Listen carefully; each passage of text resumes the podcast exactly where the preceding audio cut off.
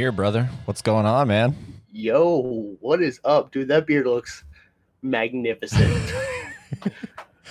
oh man. All right. So hold on. Before we uh, continue, can you hear me? Okay. Y- yes. Can you hear me? Okay. Yeah, and you actually sound really good. I mean, compared to some other people that I have on here. Oh, this is my nice like fifty dollar mic I got at Best Buy because I've been trying to start my own podcast like eight thousand times. About what? I just same thing we're doing, just kind of shooting the shit because I just I don't shut up. So I thought it'd be a good idea, and then I just lost motivation because I don't like I'm good with other people, but by myself I'm just like, oh, so like, um, yeah, I do this now, and then it just got boring, and I lost motivation. Yeah, yeah, I feel it, man. I feel it. It's it's a weird thing, and uh, you know that's why I that's why I moved over to stuff like this because I used to do podcasts that were just me and I mean, it's it's definitely it's definitely a weird thing to just talk to yourself. Like I I have major respect for people that can just talk for hours on hours. Cuz there's podcasts like that where it's just the person talking, you know, like they're rambling, they're like talking really fast and uh, they're like giving news and shit and and that's what they do, but it's never really been my thing. I much prefer shit like this and especially cuz it gives me, you know, opportunities to just reconnect. Yeah, that and like I was there's a few I listen to that like I like. Like shout out to Time Suck. Awesome podcast, but I get bored so easily because like each episode's different, but it's it's all like historical shit. So like I can't binge listen that. Like by the fifth episode, I'm like, fuck. Yeah, yeah. This yeah. is like this is and I didn't want to be like that. And then I did an episode with a buddy before I left Jersey. Got to he got to Florida and I was like, all right, I'm gonna do this. Went and got a mic had a whole setup. Like I'm actually using the MacBook now because I thought the camera was going to be shit, but it turns out it's not. It's not too bad. It's good because I have my my MacBook's 10, 10 years old. So that's why when you hit me, I was like, "Reuse the iPad," and then I just didn't charge the iPad until like an hour ago. So I was like, "Shit." Okay, hold on. So like, did all like was messing with this stuff while you were getting set up, and like I have a whole rig set up using uh, the fuck is that program called? That one that Spotify uses that's like free that oh, lets Anchor. you like Anchor. Yes, I was using that, and then I was trying to do YouTube as well. So I'm recording on my phone, recording audio to the computer through GarageBand, and then bouncing it over to the iPad. I had to bounce the video over to the iPad, and it became too much. I was like, "Fuck this! Yep, I can't do this. Like, I need, I need someone else here with me. Otherwise, this is just not fucking worth it." Yeah. So so now that's why, like, when you hit me back up, you're like, you want to be on? I was like, yeah, yeah, I really need to talk to somebody else other than my coworkers, my mom, and my dog. Like, bad. yeah, man. Yeah, yeah. Like, it's. I have a running joke. I need a. I need a producer. Like, I need somebody that, um, you know, like I always use Rogan as the example. Like how he just he just looks over to his left or right and he's just like Jamie, pull that up. And but like he produces the show. You know what I mean? He kind of keeps it Joe's just the host. Eh, like Jamie's making sure the mics are leveled out, like everyone's, you know, on the same kind of, you know, frequency that, you know, shit's running properly. And it's so hard to do it when you're a one man show because right now I'm focused, but I'm also like checking, making sure that my audio level's good, your audio level's good, Wi-Fi's good, we're actually recording, you know, there's just so many things happening and to, you know, to have somebody kind of managing all that would be really really beneficial. So that's sort of I, like the next the next step. I've noticed the same thing because like obviously you know I'm sure you remember like I played music for yes years up until 2018. I kept going. I kept pushing. 2018, I broke. I just I couldn't do it anymore. I had you know I kept couldn't find dudes that had the same passion as I did. And then when I finally did, like it was short lived where it was like, cool, like I can't be the only like I'm constantly writing shit. I can't be the only one doing it. And then like the guys started to get involved a little bit, and then the whole pre-pandemic like selling tickets for shows and shit like that. It became too much where I was also managing like social media. I was booking shows. You know, the guys would chime in every now and again with a show, and I would like I'm trying to promote. I'm making flyers while writing music and then booking studios and it just like 2018 rolled around, played one festival in New Jersey I've always wanted to play, and right right the last song there's like a little spoken intro before we go into it. And as we're kind of ringing out the note before i was like this is our last song. This is my last show without telling anybody. Because i was like i just i can't do this anymore. Like i'm spending so much money. I'm like i'm unhappy and this is all i've wanted to do for 15 years and i'm just so unhappy i can't keep doing this and i just kind of bailed off of it and the only downside that came from it is my arthritis caught up to me, and that was it. Otherwise, like I don't, I like I miss kind of playing, but otherwise, like I don't miss the bullshit that comes with it. And it's the same thing with the podcast, like having someone else. Like we wanted to try and like we were like we got to find a manager. Like you need to find somebody else to do this shit, so I can be the talent like I'm supposed to be, Yeah. and not do this shit. And then it was the same thing with the podcast where I was like, I need someone else. Like I need my man behind the door and I just I don't have it. So like it just became too much. Hopefully after this, maybe I'll get my mojo back and I'll be like, let's fucking do it again. But then like being a normal human and working a real job, it just like like I'm just like fuck this. I'm not doing anything. yeah, yeah. It is weird, dude. How yeah, like you go through ebbs and flows, right? You go through ebbs and flows, and and uh, and you know some stuff sticks. Like I, I, don't know about you. I'm somebody who I'll start something and then I have a real I have a real problem with keeping it going for whatever reason. It's probably what you said. You know, the fact that this isn't my job. You know, I always have to remind myself that people who are actually making good money doing something like this, something like music, you know, that's unfortunately as fucked up as it is, that's part of what keeps them going is the fact that this is their job. It's the, the, the oh yeah. it's their livelihood, you know. It's their passion, but the the money is a real help in terms of motivating. So I went through a real like I was releasing episodes at least four, five, six in a in a month since 2018. And just last year, around October, I stopped. Like for I, I think about four months, I just went kind of I went blank, and checked myself again. I was like, dude, what the hell, man? You had like you were actually really kind of keeping this thing, you know, going here, and why did you stop? And you come up with so many excuses. Oh covid-19 is an excuse. I have an actual job you know i have i have uh, you know i'm not self-diagnosed but i know i have a form of depression for sure.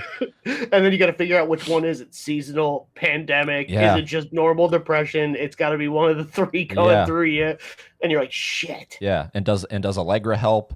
Uh you know so it's it's it's definitely interesting how we go through those ebbs and flows but it sounds like it sounds like music is at least for the time being sort of way on the back burner for you Oh, it's it's done for now. My guitar is still up in New Jersey with my dad. I around I, I think Black Friday went out was like you know I'm gonna I'm gonna go get a guitar, even just an acoustic, just something. And I went to Guitar Center, picked it up. I'm playing my songs. I'm playing my favorite songs, and just no joy came out of it. I was just it felt like just going with the motions. Well, it's like well I guess I'll just play music again. And then I sat there. I'm like I just I'm gonna go. I can't like this is not this is not what I want to do. But then, like the week later, I went like I'm googling things. I found this mic where you know, especially moving from New Jersey because I moved down here to kind of help mom, but also at the same time, fresh start. Hemorrhaging money in New Jersey because it was just, and I had two roommates too, and my one roommate was my best friend, and like I'm just I'm still hemorrhaging money, which got to the point where like sure yeah, like I'm 30, so for the better course of 10 years, I was spending money like an asshole. But then it started like it's I'm just paying my bills. I'm not doing anything. It's like everyone's going out. It's like, oh, let's go to the bar. I'm like, man, I don't I don't have the money. I don't have the energy. I where you know, I still work, I still work with animals. So I'm working in vet medicine where a lot of my shifts are just 12 to 14 hour shifts. I had a couple days in a row sometimes where I'm like, man, I gotta be up at 5:30 to get ready for work tomorrow. Because in New Jersey, I was commuting an hour, so I'm like, I gotta get up early. I'm just gonna go to bed.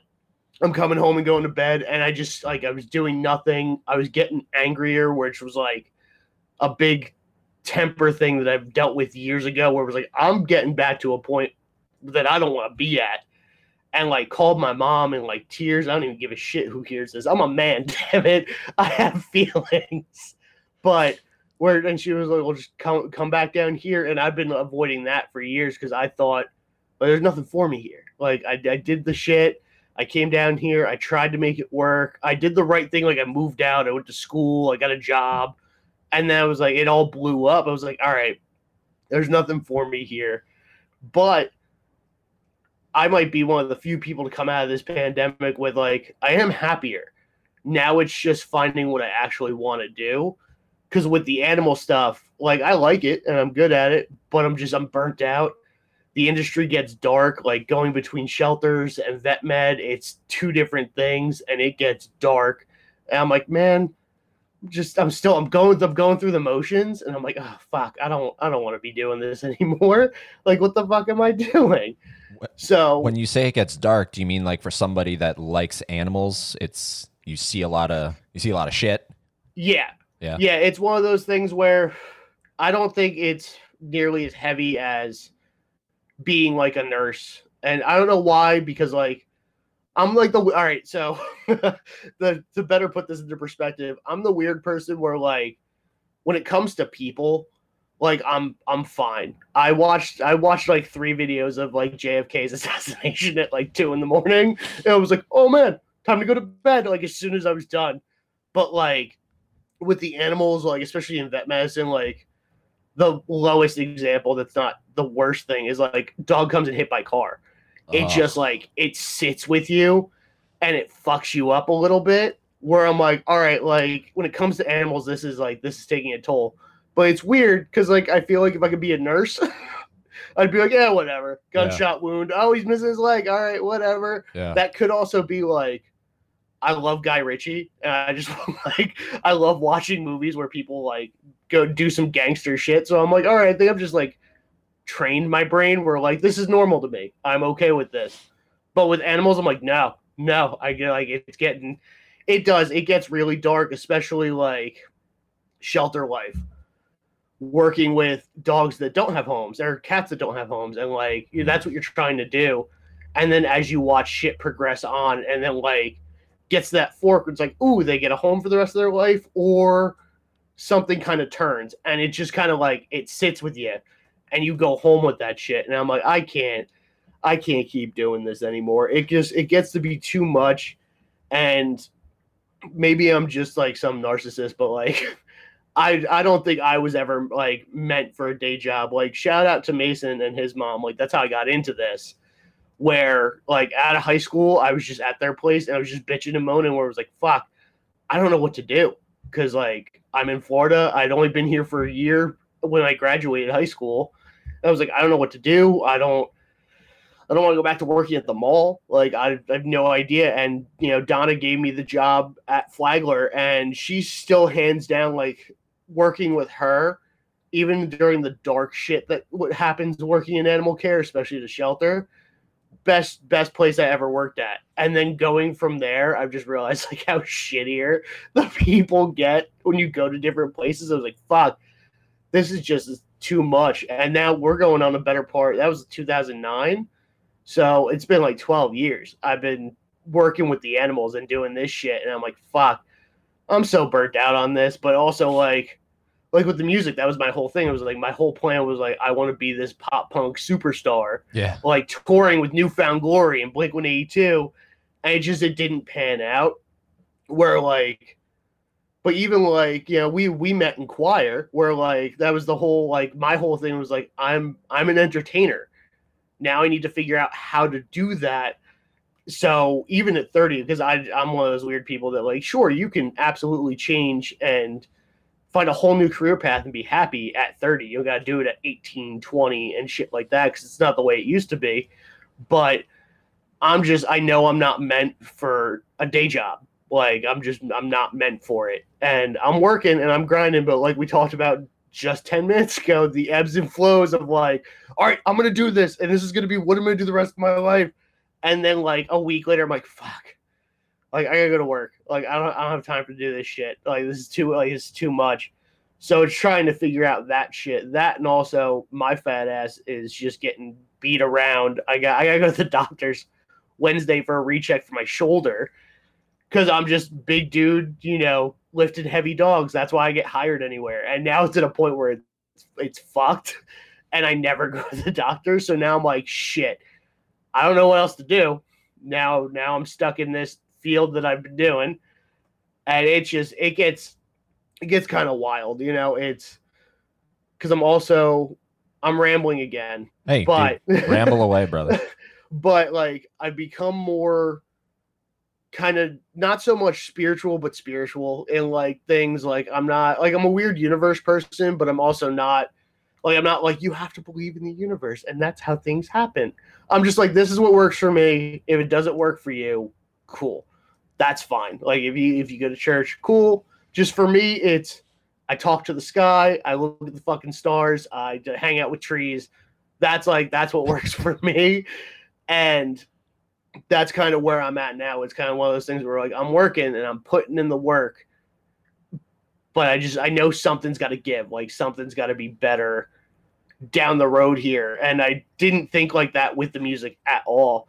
But sorry, I'm still a chain smoking son of a bitch. So Hey, you're gotta make sure that my cigarette doesn't go out. but it's also only one o'clock, so it's one thirty, so I would have been drinking by now, but because I'm off today. But I was like, ah, that's a little early. Let me not do that. But you know, with everything where it's that weird, like everything happens for a reason, which is also like it's why I'm still down here and I'm not miserable out of my mind like I was ten years ago. Like I'm actually like, okay, like day by day, things are gonna work out. I just gotta put in the work and figure out where I'm going from there. Yeah. And now now that I'm actually going to the doctor's like a normal human being, which I just apparently am just a psychopath. And I'm like, oh, I got hurt, but I'm gonna go back to work tomorrow.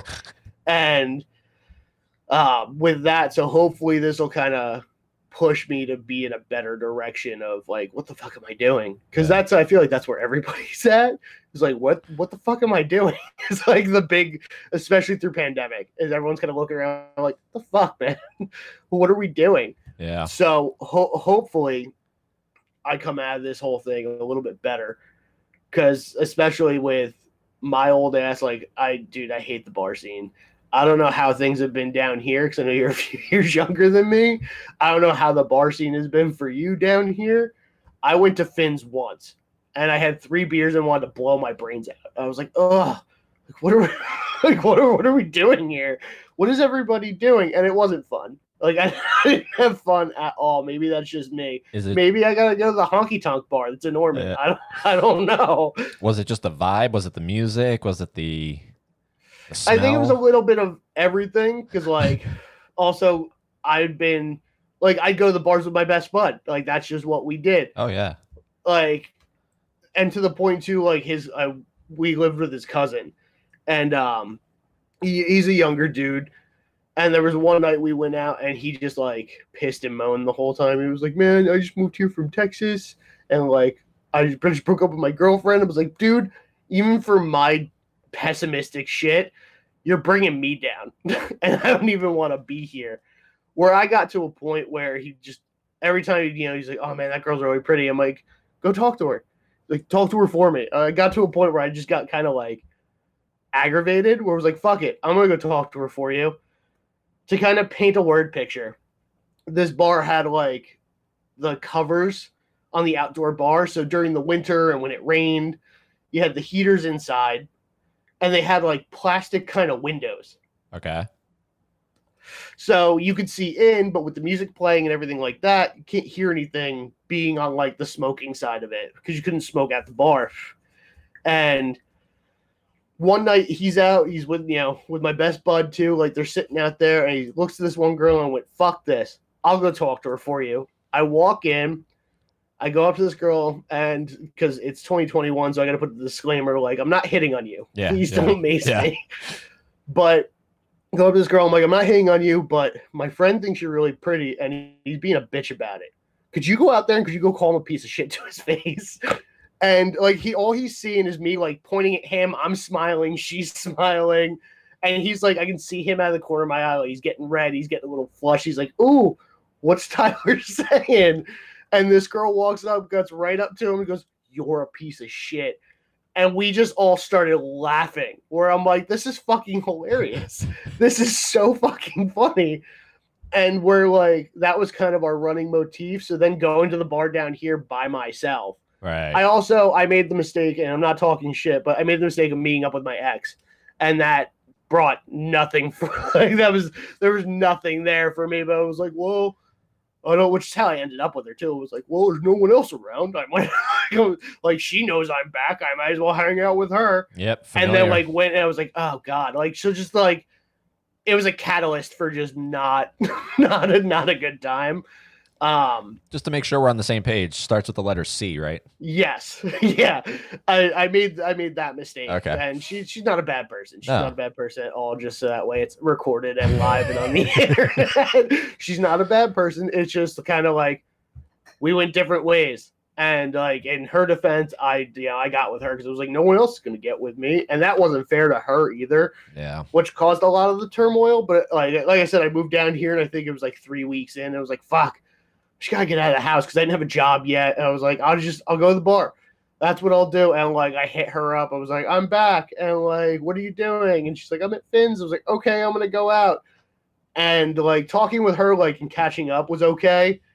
But the rest of the vibe, like with the I was like, oh, this is like this is this isn't my thing. Like I didn't like going to the bars before I left Jersey. Like I got to the point where it just got so monotonous and it was the same people over and over. And I was just like, ah, shit. Well, I guess this is what I'm doing now. And then like it just kind of it helped though. It's one of those things, like I said, coming back to the universe stuff. Is it kind of snap where I was like, okay, I'm not gonna I'm not gonna do anything stupid here because now I've gone out. I still don't like going to the bar. I'm not gonna hit on my ex girlfriend from ten years ago. And cool. I feel like it was like a weight, kind of like just a little chip, just like boop off the shoulders. Where I'm like, all right, I feel better. I'm glad I did this. This wasn't fun. On to the next thing. And then I kind of, like I said, you know, I'm just kind of like, I bummed around for a little while. I think it was the same thing with, I was working at Halifax for a little bit, uh, Humane Society. And that, I took that job because it just, it paid more.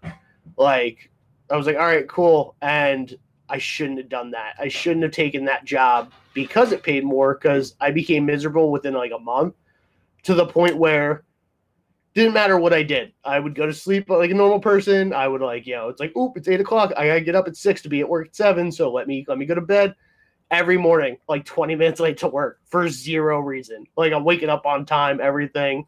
Where I got called out on it. They were like, You've been late every day since November.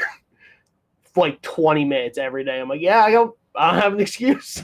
Because I don't know how to tell your boss, like, hey, I fucking hate being here. Yeah. So I just so my and my body knows that and it's telling me, hey man, stop doing this. So I'm just late to work every day because I don't want to be here. But I finally left that. I'm at an actual vet practice now. And now I'm still trying to like now with between the shoulder and my hands kind of going from playing music for so long. Now I'm trying to like I'm like, what's next? Like what what is it I can do next to kind of like move my life forward? Yeah. because that's that's everybody's kind of goal here and um that like i'm trying to figure out maybe something to do on like because all right uh, this is where i do talk shit i've sat through etsy buying shit and then looked at what other people put up on etsy Uh-huh. and seen people just put up absolute dog shit art and sell it for like $500 like and people buy it and i'm like there's got to be something i can do 'cause Yeah. I like look at that. That's just a couple lines on a canvas, and you're like, done. This is my masterpiece. Five hundred dollars, and people buy it. I'm like, wow. Hold on, I can put a little bit more effort into something. Yeah. Yeah. So now I got to figure out what that is, because it's just. I love the energy that kids come out of this pandemic with a lot of people being more creative because they had no work. They couldn't just sit there and Yeah. They were go to work. So you found you found other shit to do. But some of the stuff that's up where it's like I just put a couple brush strokes on this two hundred dollars. I'm like, what? I could I could draw a circle. like that's that's about it. Um so it's just trying like you said too, like it's trying to find that that middle ground of money because money makes the world go round, but also being happy. And I feel like that's the huge thing. That's like the big thing with everybody now. And I think maybe I feel like the glass is kind of shattered where I'm like, okay, I I don't deserve to sit here being unhappy even if I'm making money. So now I need to find what makes me fucking happy. Yeah. And and now and now we're here. We're just kind of I'm waking up at 11:30 on a Monday cuz I'm off. so like I'm still figuring shit out. And that's that's as much as that rant can go at this point. Dude, you need a podcast. I mean, you could just rants with Tyler or something. Oh, it's so I've got one and it's up and it's called it's called This Is Noise because and I thought that was a great title for it because I just ramble. I didn't want like I said I didn't want it to be one kind of like subject Yeah.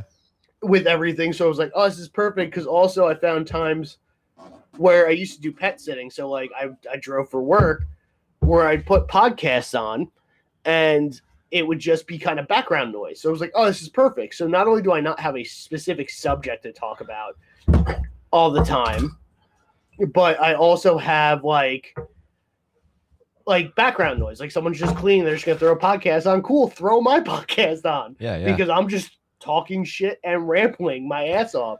So that's where I kind of went with that. Like I said, I think I did four episodes.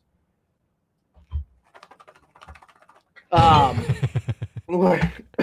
sorry, mom came out. I'm in my little smoking porch, yeah, yeah. and mom, mom just got up and she came out and she's shaking her cigarettes at me. I'm shaking mine back at her because I can't hear her because I got the Yeah, exactly. Yeah, yeah, yeah, yeah. But she's just looking at me um but you know so like so i did like i said i did a few episodes and like i said the motivation just kind of fell off where it was kind of like i was like shit i don't really know what i'm doing um i did drafts of episodes that i just never released that because i was like this is this is shit. And that's the whole i don't know if you've seen the meme where it's like what's it like being an artist? Stare at it till you hate it. That's kind of which is like the most true statement ever. Where even with like this where like i'm listening back to episodes and i'm cutting shit out and the dead noise and i'm like ugh this is this is what i just talked about for an hour in my room. I can't keep doing this. So it's just kind of i like i said i realize i bounce off other people really well Yeah. um where that's just the like you know being weird universe dude too where like people's energy where like that's i feed off that like and with that you know it's kind of like i said like doing the podcast by myself i'm like man like i have fun but then i'm just kind of like i said i'm talking in an empty room just smoking my cigarettes and i'm like okay i don't really know what to talk about. And i think that's where it left off too is i got to a point where it was like i'm going to talk about the same thing next week that i did today because i'm by myself. Yep. and just so i just kind of like fell off. And i was like all right cool. I'll i'll come back to this. Like i've spent the money. Actually it's funny because you posted a picture with somebody on your facebook the other day where you've got a little i want to say it's a mixer. It could just be a uh uh fuck what is the word for it it looks like a mixer but it's got like drum pad buttons on it Yep. Yep. Yep. and I immediately like you posted that picture and I immediately screenshot it and zoomed in on it instead of just texting you like a normal person. I was like, "What is that? Yeah. That looks like something I need." I'm gonna look this up and immediately like found it on Guitar Center, bookmarked it. I was like, "We're gonna come back to that." Yep. So like it comes out, like the motivation comes out a little bit, but then immediately like reality kind of sets in at work, and I'm like, "Shit." All right, well, I guess I gotta go back to work. I gotta, I gotta go pick up dog shit. That's that's what we're doing now. You know, I uh last night for the first time ever, and this is probably gonna blow your mind and maybe blow people's minds. I watched for the first time ever Wayne's World. And have you ever seen it? I have just for the for the first time, For the like first time ever. Just talk shit about it that you were just like, I'm not gonna watch this movie, or like No, no, no, you just did, you just like because you're. I feel like you. This is why, like, when you asked me to be on this, I was really excited because I know you're also a little bit of a movie aficionado. Yeah, yeah, yeah. And all I do is watch movies and TV. So I was really excited about that. So I know like what you watch and how you look at things too. So that's why that's why like as soon as you said that, I was like, did just people just say it was shit and you just put it like on the back burner for years and you were like, today's the day.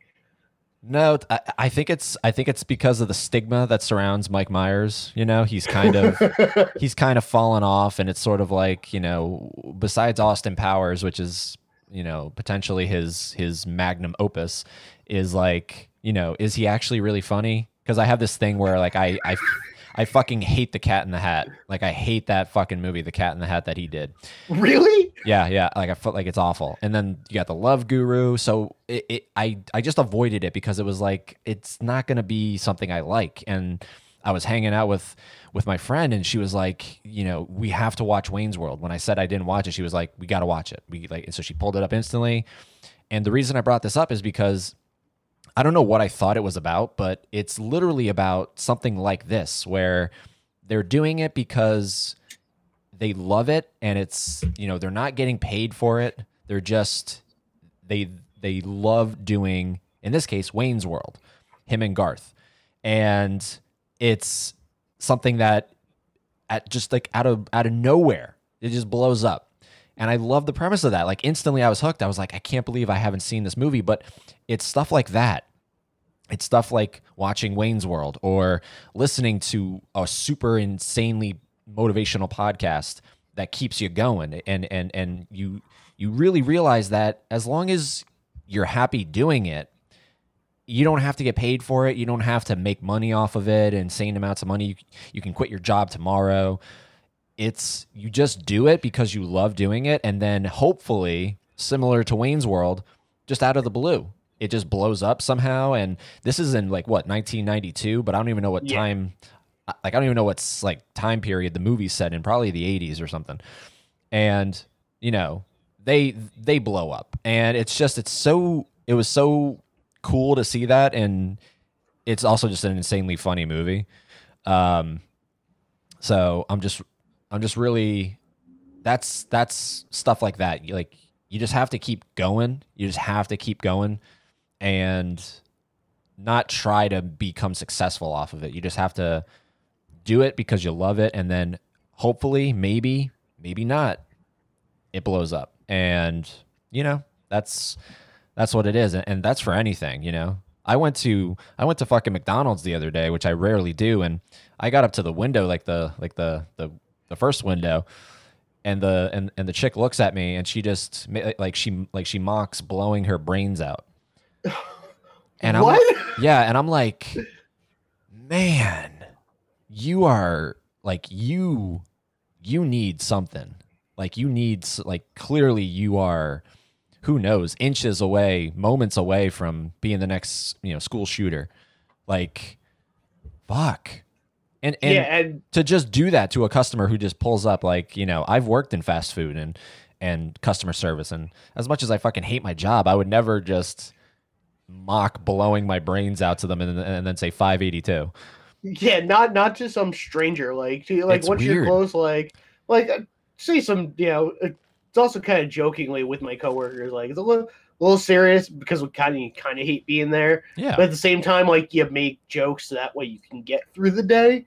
But like I would never to like some client outside as I bring their dog out. I'm like, man, another day. I just walk back inside. Yep. Yep. Like, what? Yeah. It's like a what did you see? And that's the whole thing is that stuck with you. You're just like, oh my god, that person just did that. Yeah, like what they, what's going on? Like it didn't ruin my day. It made me feel insanely bad for them, and it was just like, wow, how how low are you feeling right now that you just hate everything, like to the point where you can you know spew that onto somebody you don't know and that's you know that's a problem. And i mean like that's like a small version of that. But then that's why i said you, like you're moments away from being the next school shooter. Like that's how that's how that shit fucking works dude. Like you you go from being that to i can't take this anymore and i need to get it out somehow. And it's it's crazy especially with the world with stuff like that with like just where you know i was reading something the other day. It was like a bunch of twitter posts and stuff like that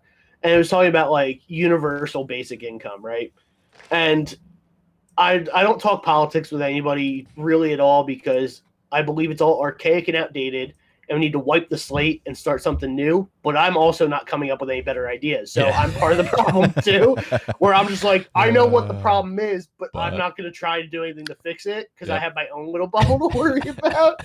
but like I know what's what's there. Yeah. And I was reading this thing, and the big takeaway from it, was like in the middle of it was using universal basic income. It gives people a reason to want to work and not a reason to feel they have to work. And I have worked for like I won't name names because who knows who will hear this, but I've worked at a couple places where you just get like you get treated like shit, even though like you're grinding every day for five years where you know no days off no vacations. If you take a day off you switch with somebody else and work that week.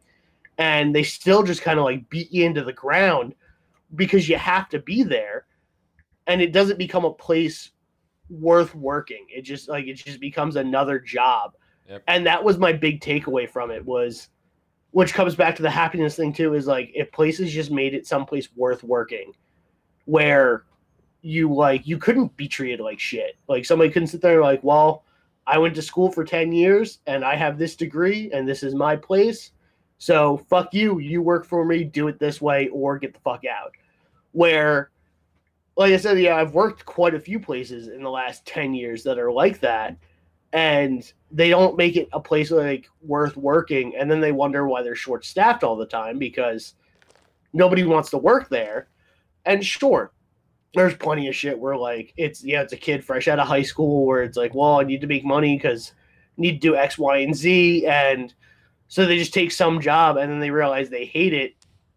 And i think that's kind of where where i got to with like between like the music and everything. Like i said because like i know like it like down in my soul man. Like I, i'm an entertainer. That's just what i'm that's what i'm here to do. It's to be fun and just kind of you know because I I love I love who I am. I love my personality. I love what I do, and like knowing that, and I feel like that's kind of a big part of the whole mental health and the stigma of it all is like you know that in the back of your head. You're like I'm meant for so much more than this, and then like three weeks into it, you're like, well, nothing's changed, and I'm still here, and I'm not happier, and then you just become darker and darker in this like cynical kind of world. And then, like you said, then you get projected on the person who rolls up to the window to get his fries. Yeah. And you're just like, whoa, Yeah. that's like, that's kind of, that's, that's really dark. But now uh, And I, But now imagine if I wasn't the one that pulled up. Like imagine if somebody of equal or worse mental stability pulled up and saw that. And and you know, who knows what that could have done. I mean, it's it's the it's that's why it's called the butterfly effect. It's like a little thing, just like the little tiniest thing, you know. She didn't flick me off. She didn't do anything offensive to me, but she did a a gesture that is not something that they teach you when you get hired at in this case McDonald's and Yeah. and and and how to be customer friendly. It's it's she did something that she felt motivated to do because she was in a state of mind that was so upsetting to her and she just needed to do something to let someone know. But imagine if someone of equal or worse you know stability came up and saw that and then what do they do? How, like they they take that and now they drive off. But where do they go? Yeah, and what do they do? And then when they interact with somebody what did they do with that? And it's crazy dude. It's, it, it- it's really weird. And it's funny because I actually opposite experience where, well, actually, I think like Tuesday or something. I stop at 7 Eleven. I go to get my lottery and my cigarettes, and I'm being, you know, almost overly polite, but that's just because that's how, not just because mom's sitting behind the computer right now, but also like that's how, that's how mom taught me. Like, you be, you be kind. So, like, I walked up and it was something simple where the guy was like, Do you want a bag? I was like, No, thank you. And he was like, okay. He was like, do you need anything else? I was like, can you grab me a pack of cigarettes, please, and thank you. And a different staff member's like over like putting stuff up, and she, I just hear like out of the back from behind me like, please and thank you. Hear how nice he's being to you? And the guy goes, yeah, most dudes aren't that nice to me.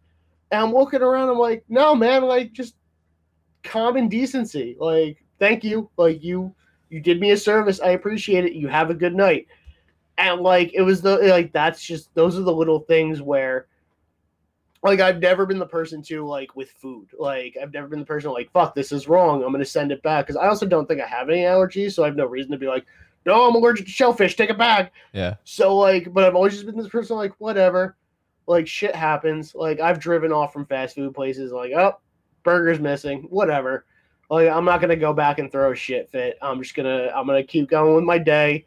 Shit gets hard. I get it. I've also never worked in the food industry, so and nor will I. Where I'm like, I don't, I don't, I couldn't handle that. You'd want me to shave my beard. I don't, I can't deal with that shit. So I get it. It's fucking, it's tough and it gets hard, and that's also kind of like where I've gotten in the state, like, I said, being like universe person, where it's like you get what you project out.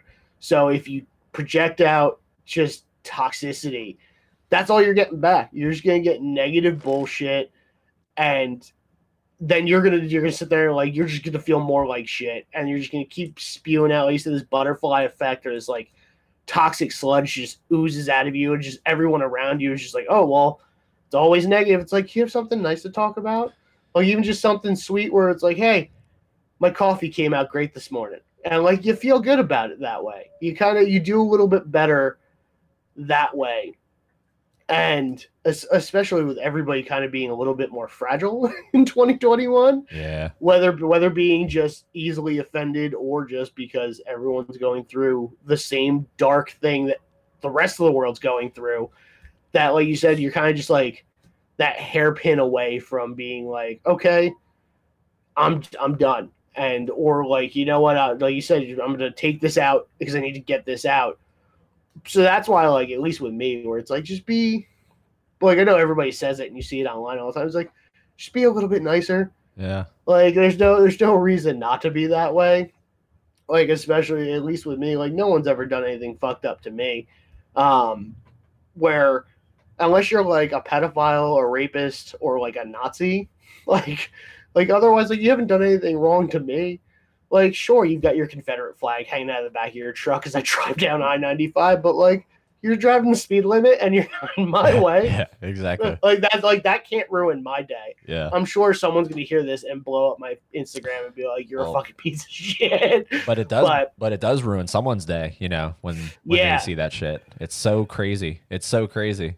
Like I parked behind somebody that had a giant fucking, uh, and I know you want to skim politics, but it just had a giant Trump flag hanging off of it. And I just look at it and, you know, I'm just like, okay. But you have to know, like, it would be a really interesting social experiment to just fill a truck, like a big kind of F 150, with just a shit ton of Trump flags, especially now since he's out of office. Like, just yeah. stick a shit ton of them, like, reelect them or like fake news or whatever, whatever the fuck you want to put on the flags. And then just stick it in the middle of like a parking lot and see, like, film it, like, have like a, you know, like this would be like a punked situation, but don't do anything. Just park it there and see the kinds of interactions that truck would get from people. Because you, you would probably get people driving up that just want to, you know, be like, "Wow, this person, wow, they're wow, okay," and then of course you'd probably you'd probably get somebody throwing something. You'd probably get somebody vandalizing it somehow, removing the flags, throwing them away. It's just shit like that is what I think about. Like when I like when I'm sitting there, I'm just like, man. But you know, good for you. Good, you know, like good for you that you're that confident that that that you can do that. And that's the whole thing is you know people are gonna have opinions. Just let you know let them have their opinions as long as it's not hurting anybody. Let them have their opinions. Yeah. Because even if it's wrong and they're dumb, everybody's dumb in their own way. Well, I just let let them be dumb. Let them do their thing. Just you know at least with me, that was the whole thing. Is you know, especially like I said, I haven't seen you in like ten years. I know. So dude. from like graduating from FPC and then just going through shit, I did for like maybe five years after that. It was just negative and it was dark, and I was just always like, well, you know, well, my life is shit. Yeah. And then like 24, just it kind of just flipped. Um, and everything just kind of like it's the rose colored glasses kind of thing where like everything was just like I took them off and everything's just a little bit brighter and I'm like wow. Life like it's not it's not that shitty. Like you know at least for me because I'm just I'll admit it I'm inherently a selfish person. So like my like it's my like my little bubble everything's okay. Sure the rest of the world may be in turmoil but as far as my little bubble goes because I don't know how much I can really kind of do about certain things anyway. But it's uh oh, hold on. I'm gonna finish this thought. Some Adobe fucking update just popped up, reminding me later. Yeah. Hold on. There we go. Now- All right, now- now that's gone. Now a conspiracy theorist would be like, that's the government trying to shut you up because you're just saying stuff people that you know just people can't hear this stuff, Tyler. Well, that too, but that's also like, see, I, I think it's like to kind of put it in the most watered down version. It's just, just don't give a shit. Like it's more so that, but not in the way of like I don't give a shit like what happens to you tomorrow. That's not true. I just like you know it's one of those things, especially like I said, like politics. Like I don't care.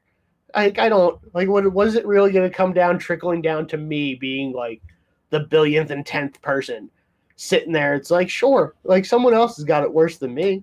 So, like, whatever. Like, what I don't know what you want me to do about it. I still have to go to work and go do my job, Yeah. which is like, at least as far as as far as politics go and everything, the people that like storm the Capitol and everything. Again, one of those big takeaways. I'm like, don't you guys have to go to work? I'm like, if I call out, like they're gonna give me so much shit. yeah. How did you get today off? Yeah. Like, how, like how did you were just like, all right, cool. Me and a couple other thousand people are gonna go storm the Capitol. It's like that's cool, man. I gotta clock in by eight oh one. Otherwise, I'm in so much shit. Yep. Where like that, like otherwise, like cool, whatever. Like, because I guess at least with me, you know, and like my whole universe person kind of thing, where it's like that you're you're gonna get what like I said, what you put out, and like I don't think things are fixed. Like I know that's like kind of a whole thing where it's like, well, things are fixed. Where like the only thing fixed is like death. Like you eventually you just take the big sleep and that's it. But those in betweens, I feel like kind of the universe gives you kind of like it. Like I said, it's not fixed where it's like it. It ha- it has to happen this way, and this is the way it has to happen. It's you get options, and like then you kind of if you go left, like it's almost like time travel theory kind of shit where like if you do a certain thing and it branches off that's kind of where i'm at with like the universal belief is you get an option and how you choose to react to it the universe takes that and then it branches off into where kind of where you're going where if you know where you're going where you start and where you end it's kind of the same but all that in between is kind of like that's that's your free will kind of thing where it's like cool i'm to give you this do with it what you will and then eventually you may have to come back around it may be the long way and it's just kind of like like i said like i it's more so like i don't give a shit but like i do give a shit but it's one of those things where like how i how you choose to react to it is all right i just i just remembered now pop back in my head Go. it's one of my so because like I said, I know you're only a few years younger than me. So like the prequel Star Wars movies, that was like that was our generation of stuff, and I'm a huge Star Wars nerd. Okay. But my favorite line out of all the movies, and everybody always has their like weird takeaways and like Anakin says this and Vader says this, but my favorite one is in Episode One. Liam Neeson looks at little Anakin and just looks he looks him dead in the face and just says, "Your focus determines your reality." and that shit just kind of like sunk where it was like jesus i was like this is like this is a space opera samurai movie and that right there i'm taking away from all of it where it's like if you choose how to react and you choose not to let certain shit bother you your reality becomes a little bit better. It was like oh my god. And it's my favorite line out of all those movies that and like a couple like dumb ones but it's it kind of like like that it just it sits with me every time like every time something gets like a little dark where like i'm a human being you know shit still like can still get negative but with that where it's like all right like let out kind of that toxic shit bring it back in and kind of like just kind of find the good in everything that's still around you. And that's kind of where i've like that's that's what's become of me in this in this dark world that we're in right now that like i'm kind of i'm focused on me and getting my shit together but also like I, ca- I can't worry about Jimmy two doors down with his Trump flags. Like I I just can't like I can't because it's just like even if like I didn't like the guy, I didn't vote for him, but like if that's gonna if that's gonna ruin my day, like the you're not paying attention to everything else going on. Like I worked I worked with someone who she was very good at her job. And but every time I came in, it was always like, Can you believe what this one said or what this one did at work the other day? Where I'm like, come on, you have something cool to talk about? Like what what did you eat for breakfast this morning? Yeah. Like what like like give me something positive where before I left that job at one of the staff meetings, I was like, done. Don't talk about oh like because we had a few people where they would just talk about past coworkers. Where I was I in a staff meeting, went, shut up, they're gone, they're never coming back. We don't need to talk about them anymore. Yep. And everyone just kind of like stared at me, and they were like, oh well, like I know who you're talking about. I was like, yeah, you should, but I'm being polite about it. Where it's like because that's just like it, that's all I would hear when I'd open the door, and it's like, well let me tell you what this one did the other day. Or, oh, she fucked up for three years. Now I'm making up for it and I'm cleaning up the mess now. It's like, cool, you can be bummed about that, but like that's gonna ruin your whole day. Like you're here, they're not. Just keep keep keep going. And it just kind of like things get easier that way, at Yeah. least in my perspective. Is it's a lot easier to kind of get through shit that way than being just so toxic and negative all the time, even if you hate your job. Like I like my job, but I hate my field because I'm just burnt out. But like I don't I don't go to work like ugh, it's another day. Like I just kind of like I'm more concerned about my health at this point, at least with my shoulder, as I'm about to light another cigarette. Um, but but you know, otherwise like because even at least with my job, right? I work. I'm scheduled eight to eight, but I work at a vet, so it's like it's a doctor. It's a it's a medical facility where sometimes you know we're stuck working till 9 30 10 o'clock at night where that shit used to bother me in my field but now it's one of those things where it's like that's our job like it sucks but that's not going to be what ruins my day what ruins my day is going to be something absolutely more absurd and i'm that i have control over. And i think that's that's the other big thing is like a lot of people get angry about the shit they can't control or it's like worry about what you can t- you know what you can handle. It's like at least with me on a dumb level it's like shit i ran out of cigarettes. I gotta either wait till payday or scrounge up change and go get cigarettes. Otherwise like can't let that ruin my day. But Yeah. if i choose to that's gonna be what ruins my day. It's like oh that sucks but otherwise whatever um i was gonna bring something else up and i got lost in this tangent of the the lady that was in your drive-through window that just kind of like opened up a weird door in the back of my brain. It was like, uh oh. No, Um, dude. no, dude, you're good. I was um, I, I'm trying to bring this up here. I'm trying to see if I unmute this. Well, hold on. First, I'm going to share the screen because that's what I. That's one of my favorite things about this is I can share screens. Hold on. How do I do this? See, this is why I need. Oh, there we go. All right. Uh, share screen. Let's share this my entire screen. So now you should be able to see. Right. Whoa. Okay, so now you can like see all everything. Yeah, it's this weird portal of just Yeah, just never ending screens. all the way down. Yep. Now, but now when I play this, can you hear audio or no? No. Okay. No. Hold on. First, hold on. One second. One second. One second. Because when we were talking about this, right? When you were talking about, uh, you know, people at work talking to, you know, just just, just being real, like not positive. It's th- this is always my favorite like go to example. So hold on. Let me see. Let me see if you can hear this now. Can you hear that? Yes, I can. Okay. This is the one of my favorite SNL sketches. Welcome to the Mickey's Breakfast Jamboree. My name is Billiam, and I'll be serving you today. You guys here on a special occasion? Well, we're here on that new Magical Gatherings family package. Got the whole Matusik clan down from Ohio, right, guys? Say hi. Hi! Well, great. Let me tell you Mickey specials today. We've got steak and eggs served with some home fries and Mickey waffles. Woo! I love me some steak and eggs. Ever since they found mad cow disease in the U.S., I'm not taking any chances. It can live in your body for years before it ravages your brain. You're enjoying your day, everything's going your way. Then along comes Debbie Downer. Always there to tell you about a new disease. A car accident or killer bees. You beg her to spare you, Debbie, please, but you can't stop Debbie Downer. Well, we did it, gang. We pulled it off. A family reunion at Disney. I don't know about you guys. The first thing I'm gonna do is I'm gonna ride that haunted elevator thingy. it drops you straight down. This is my dream come true. I mean, I'm totally serious. Tigger hugged me at the door, and I thought I was gonna cry. I guess Roy isn't doing as well as they first thought. What? Who's Roy? Roy of Siegfried and Roy. He was attacked by his own tiger and suffered devastating injuries.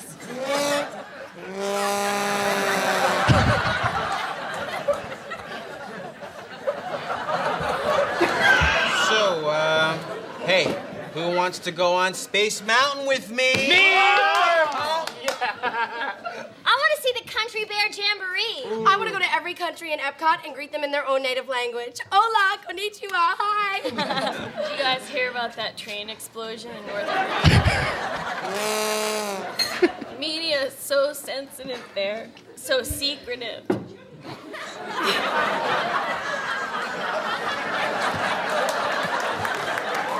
that they may, we may never know how many people perished.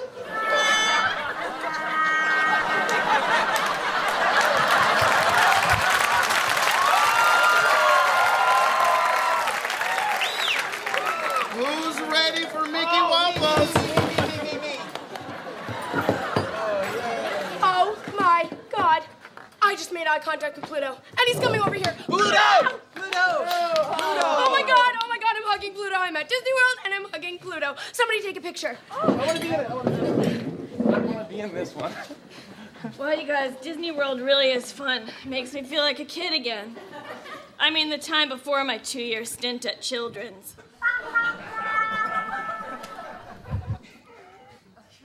oh, hey, hey, Pluto, hi. Boy, it must be fun to work here. Although the biggest drawback to working in a theme park is that you must live under constant fear of deadly terrorist attacks.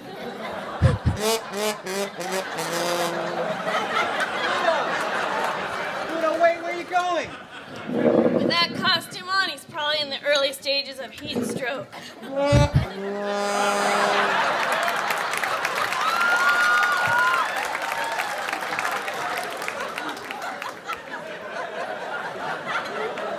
They're all breaking. I love it. Speaking of,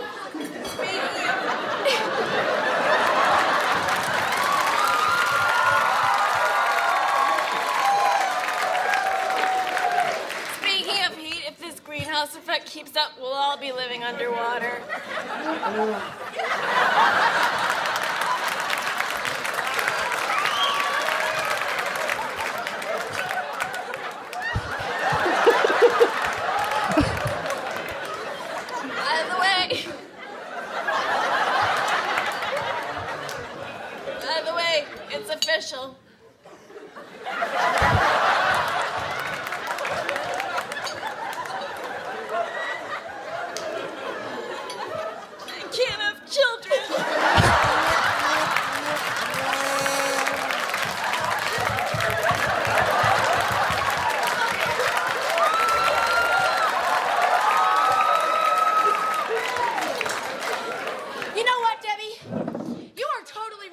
It just keeps going on from there. But this is like, I didn't say a word during it. it's not only one of the best sketches SNL's ever done, but it's like, you know, anytime they can break character, that's That, always. like the- even as you're closing it, Horatio Sanz is wiping his face with the waffles Yeah. because he's just been laughing so hard.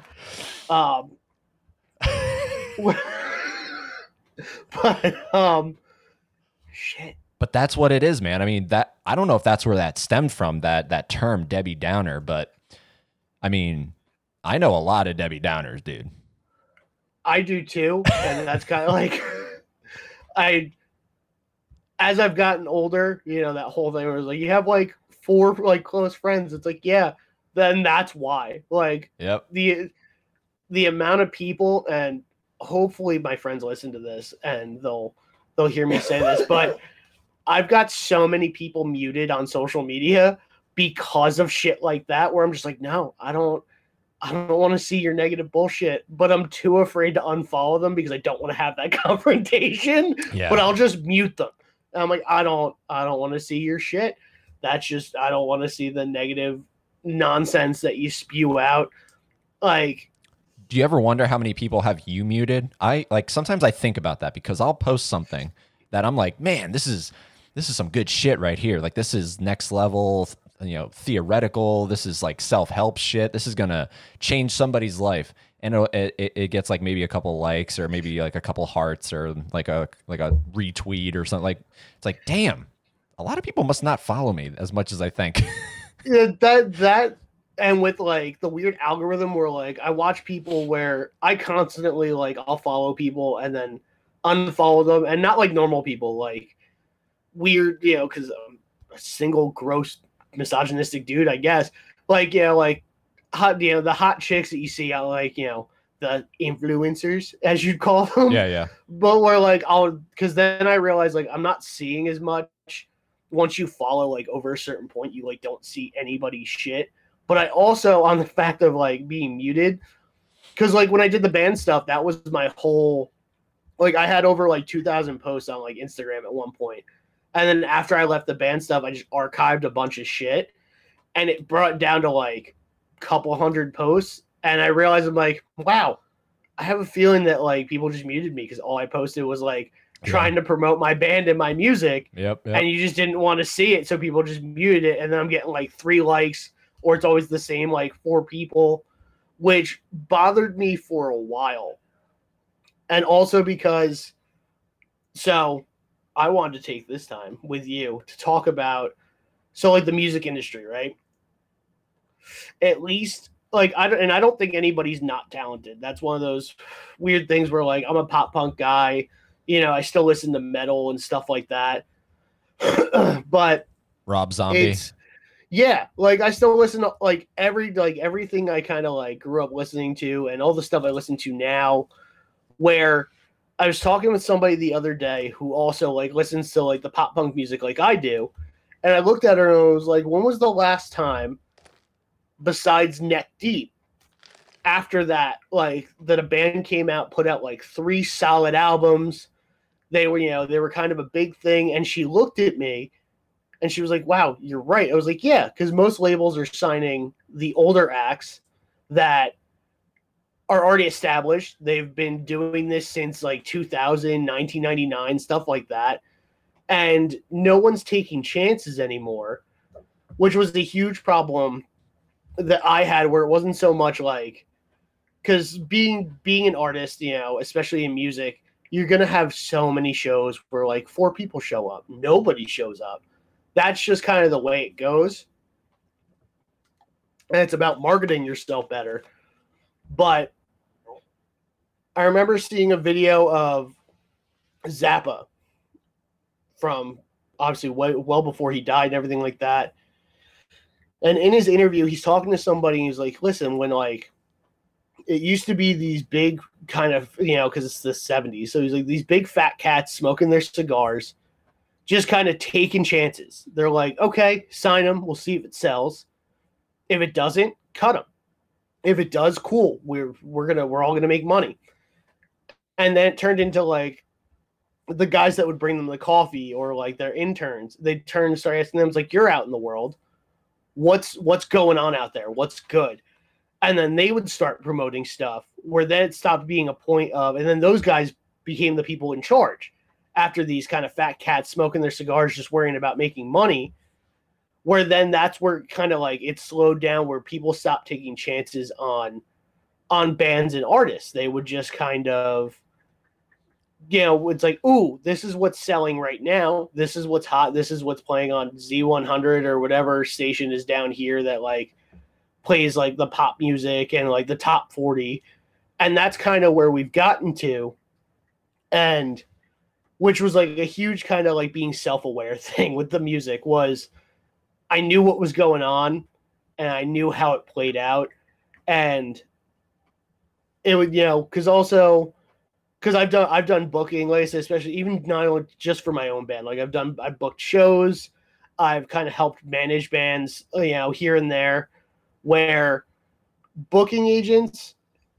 So everything was like a separate entity. Like probably right around, I want to say right right around 2009 is like because that's when I kind of went at it full force.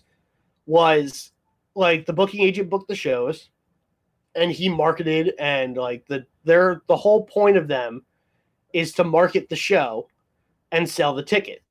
It's not so much relying on the artists themselves to sell the tickets. And then somewhere along the line, it became the artists have to sell the tickets. The venue will make a flyer and post one every now and again. But otherwise, it you relied on the artist, which takes away from the music because then the art, like I said, then the artist is doing the job of everybody else. And then you get there, it's like, cool, how many tickets did you sell? It's like, well, I sold 12. It's like, all right, we're gonna put you on like 4:45 in the afternoon on a Wednesday. It's like people are at work, especially as you get older. You know, you don't have a bunch of like the 16 year olds that can come out to the shows because they're not working or anything like that. And like my bands, there was a few times we would buy our own tickets just to kind of have a better spot on like on the bill because like you kind of like otherwise we're opening when nobody's there. And that yeah that was a huge part of like the music industry is and then you got all the you know you got your bigger labels like sony universal everything like that where they're kind of like like i said they're kind of they're taking who's already established or if you're so you're something that's selling on the radio right? And so then you got because like there were bands I played shows with in like 2012, awesome pop punk bands that absolutely deserve to go far and tour and do all of that stuff that just fell apart like between 2012 and 2015 that because you know people stopped coming to shows you know you would have to you would constantly get or like you know when you got down to selling your own tickets you get the same 20 people every show that's coming to see you. And also a big thing, which I've been part of the problem too, is like you'll see the band you wanted to see and then leave. And that and that's it. And then so then nobody's seeing you. You're not getting any kind of um fuck, I want to say the word recognition, but exposure. Yeah. Because you know, that's a whole thing that like people it's like likes and exposure don't pay the bills and everything like that. And I'm amazed I came full circle back into like being happy and doing what you want to do. But the same thing where like a lot of people like are saying, "Hey, like your your likes and exposure don't pay for my materials and getting things done." Like I spent thousands upon thousands of dollars playing in the band over the course of 15 years on between gear, travel expenses, buying my own tickets, you know, studio time alone is like a couple grand a piece and you know so like i put all this yeah you put all this effort into it but nobody's really like the people that have their certain jobs in the music industry they're not doing it anymore at least on a local standpoint so and then with social media as much as it helps it hurts too because it's one of those things where you're not paying to get exposure like facebook has their whole like pay to boost and everything. I know it's on instagram now too where like you pay the 15 bucks and it'll like boost your post for the month and then you're getting a bunch of weird fake likes where like someone just comments like dude fire and like but they don't like your page like they don't like it doesn't actually promote things out It just makes you feel better. yeah yeah you're like oh i get like there's a comment on my post like i just we just released a new song and it's like some fake profile No shit. that you know it's just a couple fire emojis and I didn't know that. Yeah, and it's it's one of those things where like it's not even a conspiracy. It's just like that's what they're doing. It makes sense. You know, and you would think that it would help, especially with like your for you pages on like TikTok and Instagram and stuff like that, in your feed, where even on like on Facebook, I think I just opened it up this morning. Like I'm seeing posts from like six days ago, nothing from the last 48 hours. And so being an artist and being a musician, no like this stuff isn't really kind of it's not it's not helping really at all unless you have the money to pay into it. But at least in my opinion, all most of the best artists have come from struggling and nothing. That's why their craft is so perfected because they have nothing and they wanted to be something more. And even so, even to this point, where I remember in like 2013, one of my drummer at the time came up to me and we had just finished playing a set. We played it in like some church. It was really weird because it was like a hardcore pop punk show. So it's just a bunch of kids and like in their denim vests with all their patches and their like their metal top rockers, and then a bunch of kids in skinny jeans in this church, like cursing each other out. We're all smoking cigarettes outside of it.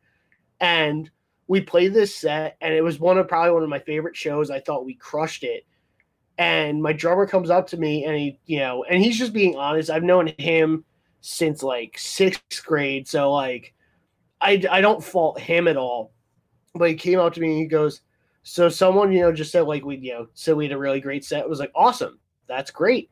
Tell them to follow us on social media because we don't have any physical recordings or physical merch or anything like that. Like you just follow us on social media and everything like come check us out. It goes but he you know he had said to me if you guys had a different singer which i was the singer at the time if you guys had a different vocalist you guys would be an awesome band. And it like it irks me to this day because these are kids that listen to i don't know if you know who the band rancid is and they're they're a punk rock band that really blew up in um i want to say i want to say the 90s i could be wrong but um tim armstrong who's the vocalist he actually he's written songs for Pink with Pink and you know a bunch of other artists as well. And but he's a he's a punk rock musician, exactly what I just described. He's right now he's got head tattoo, huge beard, like he always he's always wearing his leather vest and everything. And he, he's he's punk as fuck is the best way to describe that. And he but when they like recorded early on, he was doing heroin and stuff. And as far as vocal like vocalists go, it's like Nirvana too. It's like you're not, but he's not a good vocalist. Like as far as like, especially nowadays where things are a lot more polished and clean, where like you don't have so much rawness to a singer of a band anymore because that's just not. I guess that's not what sells. And like I sat there and I looked at the kid. I was like, he's got a rancid sticker on his car. I saw him when we walked in. This is some of the worst vocals you'll ever hear but they're like it doesn't mean they're not talented where i'm like that's bullshit and it's kind of like stuck with me where that's just kind of where where you've been it's like it's this whole thing being like a punk rock guy where i grew up listening to things you know like New Found Glory like that singer he's super nasally all the time. Like he can't like if fulmer was in a room with the singer from New Found Glory she would rip him apart because he does not sing properly at all. And it's like it's stuff like that where then we're kind of progressing forward where if you're not this clean kind of vocalist or you have like these deep screams and everything at least in my field of like pop punk you're like you're not going anywhere. And i actually you know it's funny because i did on christmas i was to put it up on like streaming but i couldn't get it to work out because of like isrc numbers and everything that i don't have access to anymore. But I took every song I had paid and recorded from 2012 to 2019 because I tried to do the music thing again in 2019. I had a buddy where like it wasn't even to do anything with it; it was to record because I had I just have demos upon demos, and I put the music up. It's on Bandcamp, and I put in this like like I said, it's like eight years worth of music for a dollar. I put it all up online for one dollar and like I said, I've spent thousands of dollars on these recordings. They're not all the mo like the best quality recordings, but it's my art and it's what I put money into. I put it up for a dollar. The fun thing about Bandcamp is I can see on the statistics if you listen to the whole song, if you skip the song, or if you started it and didn't go past like the 10 second mark. Damn. And the amount of stuff where like it doesn't like it and it sucks because like i said like i'm trying to be such a more positive person. And with the reality of it is i'm watching this and like i put it up a couple times because like i said i'm not i'm not pursuing the musical career anymore. And I, you know, I, so I posted about it a few times where I'm checking the statistics and like the amount of skips and like not going past the first 10 seconds compared to full plays of the song. And that, and like I said, like, you know, I put it up for a dollar, like just one dollar. Everyone's got, like, I've got eight dollar, like, you know, putting it up just to try and get something back, like, and nothing. And it's real defeating in that sense where, like, now it's not so much like it's about the money, but at the same time, like I spent over a decade on these songs, working on them, to, you know, writing them, putting my, you know, because all my songs are also like they should be. Like none of them are about like it's like oh I'm just gonna write a song about a girl because that's what pop punk does.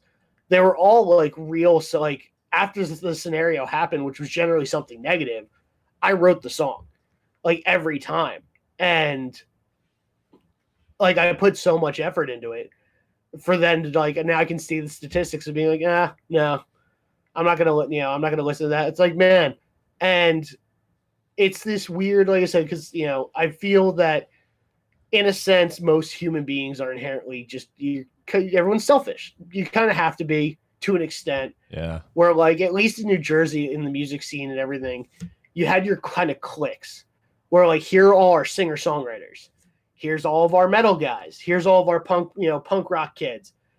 And like like i said it was the same like 20 people at each show where no one really like came together.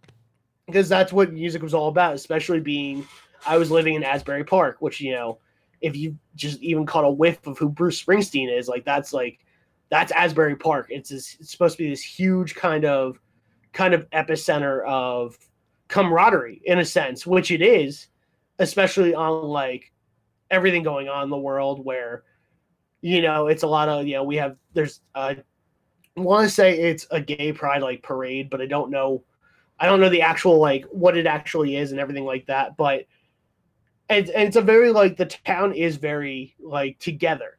But then when it comes to this music scene, it's really weird where I remember doing one show where I booked all the bands. I, you know, it was like my birthday show, but also like it was my friend's birthday and I wanted to do something cool for him, but also like for me too. And I booked one of my uh, good friends' bands, Clementine. I love those dudes. They're so good. They play like two shows a year, even before the pandemic. And we kind of made it like my birthday show, their release show for an album that they've been sitting on for like two years, everything. And we, you know, we play the show. They had more people come in than anybody else, which was dope. It was so good. Then they tried to book a show at the same venue later on, like maybe a couple months later, and use that. They were like, hey, we brought in X amount of people at this show can we book a show on this? It was like a Saturday or something. And the venue told them no. What the venue didn't realize is that I had also emailed about booking another show.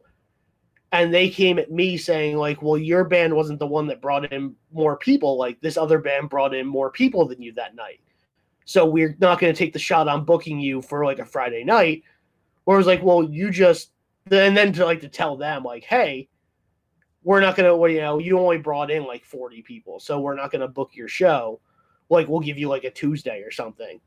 And that's real like that's the weird thing going on with the music industry at least in my opinion because it is a lot of diy which is great.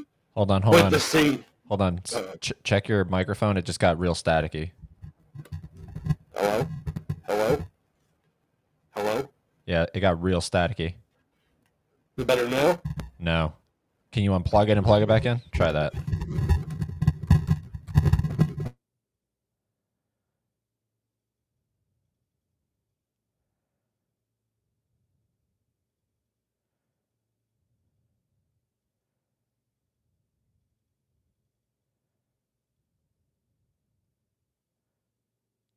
Okay, now I can't hear you.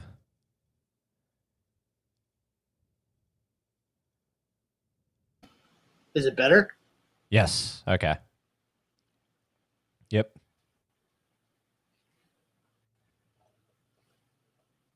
Can you Can you hear me?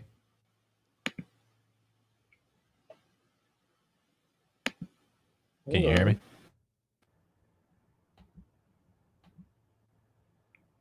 Hello, can you hear me? Yep. Okay, cool. It's a weird setting thing. I Had to set it back to what was that? Is it? It's better. You, It- no static. It's literally the way it was. Yeah, for some reason it just got like you sounded like you instantly went underwater. That's weird. Yeah. Um, that's because my probably because my MacBook's from a decade ago. um, but yeah, it's you know, and that I kind of realized too, like after all that, like I said, that's why I kind of I was like, I gotta like I can't keep playing music. Was I could see this shit happening, and then like there were plenty of artists that were kind of like they were doing great. And but it was it's the whole thing where like there's a lot of bigger bands I've listened to too that have quit and stopped playing music. And sure, they're doing something different now that they're much happier doing. But like where they've brought up where it's like it's not the artist's job to sell tickets. Like I can tell you right now, Lady Gaga doesn't have to worry about selling tickets, No, of course not.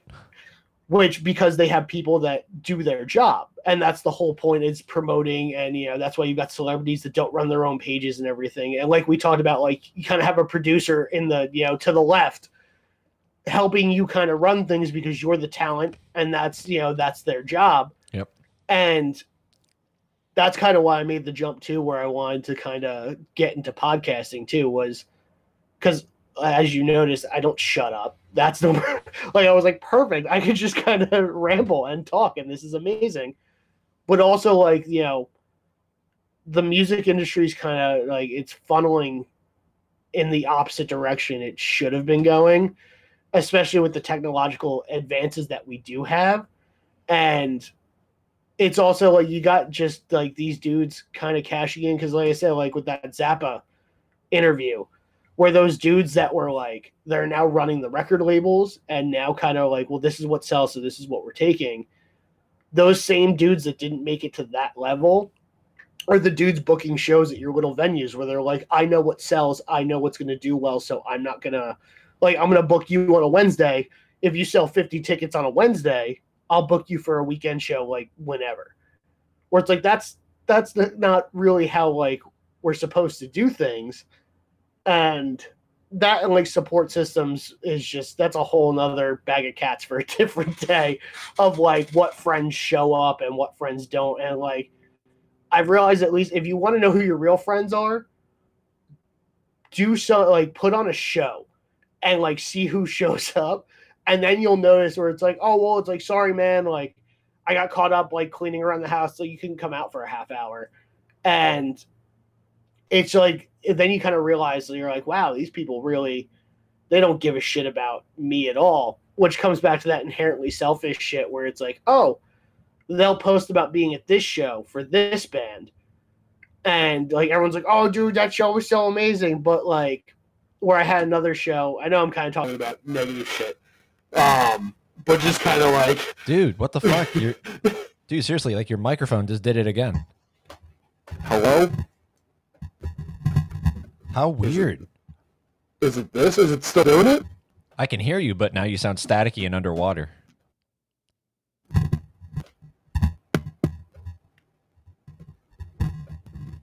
What about now?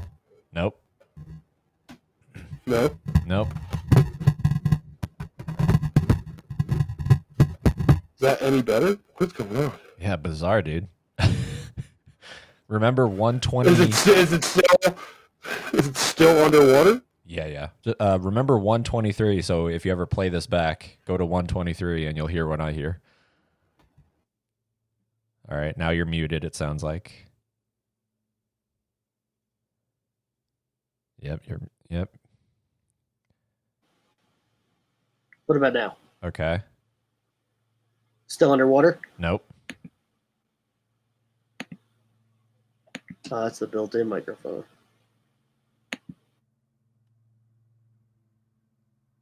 Don't hear you now. Nothing.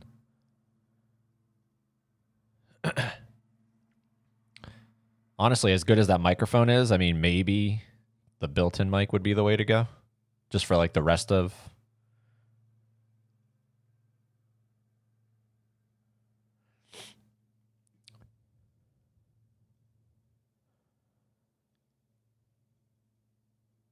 This is where people can go pee.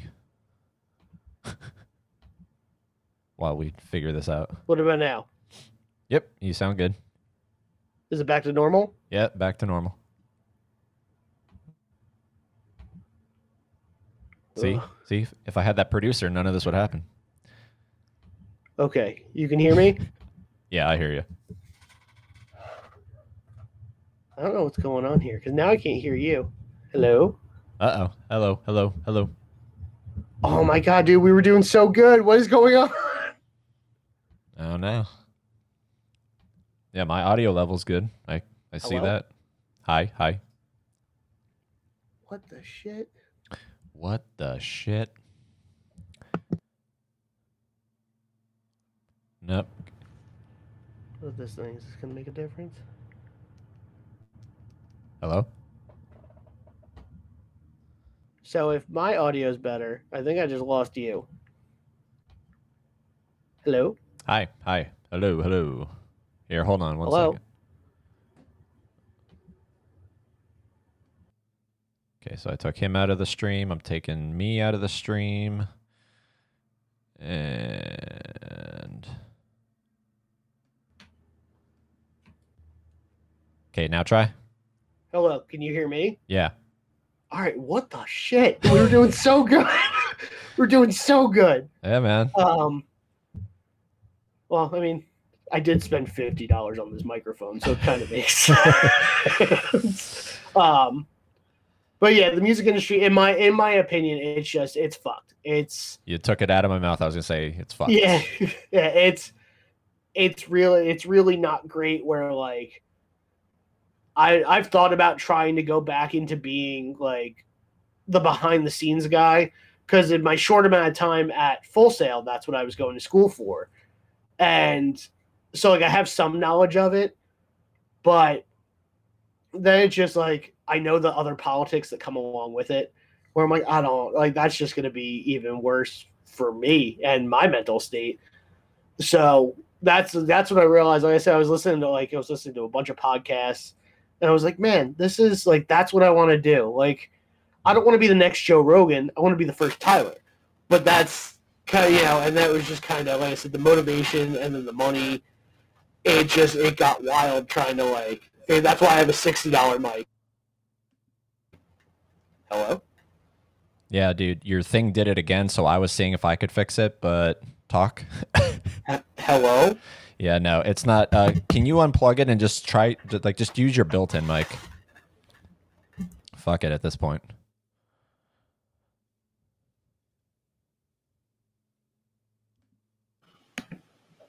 Okay. Right. Hold on.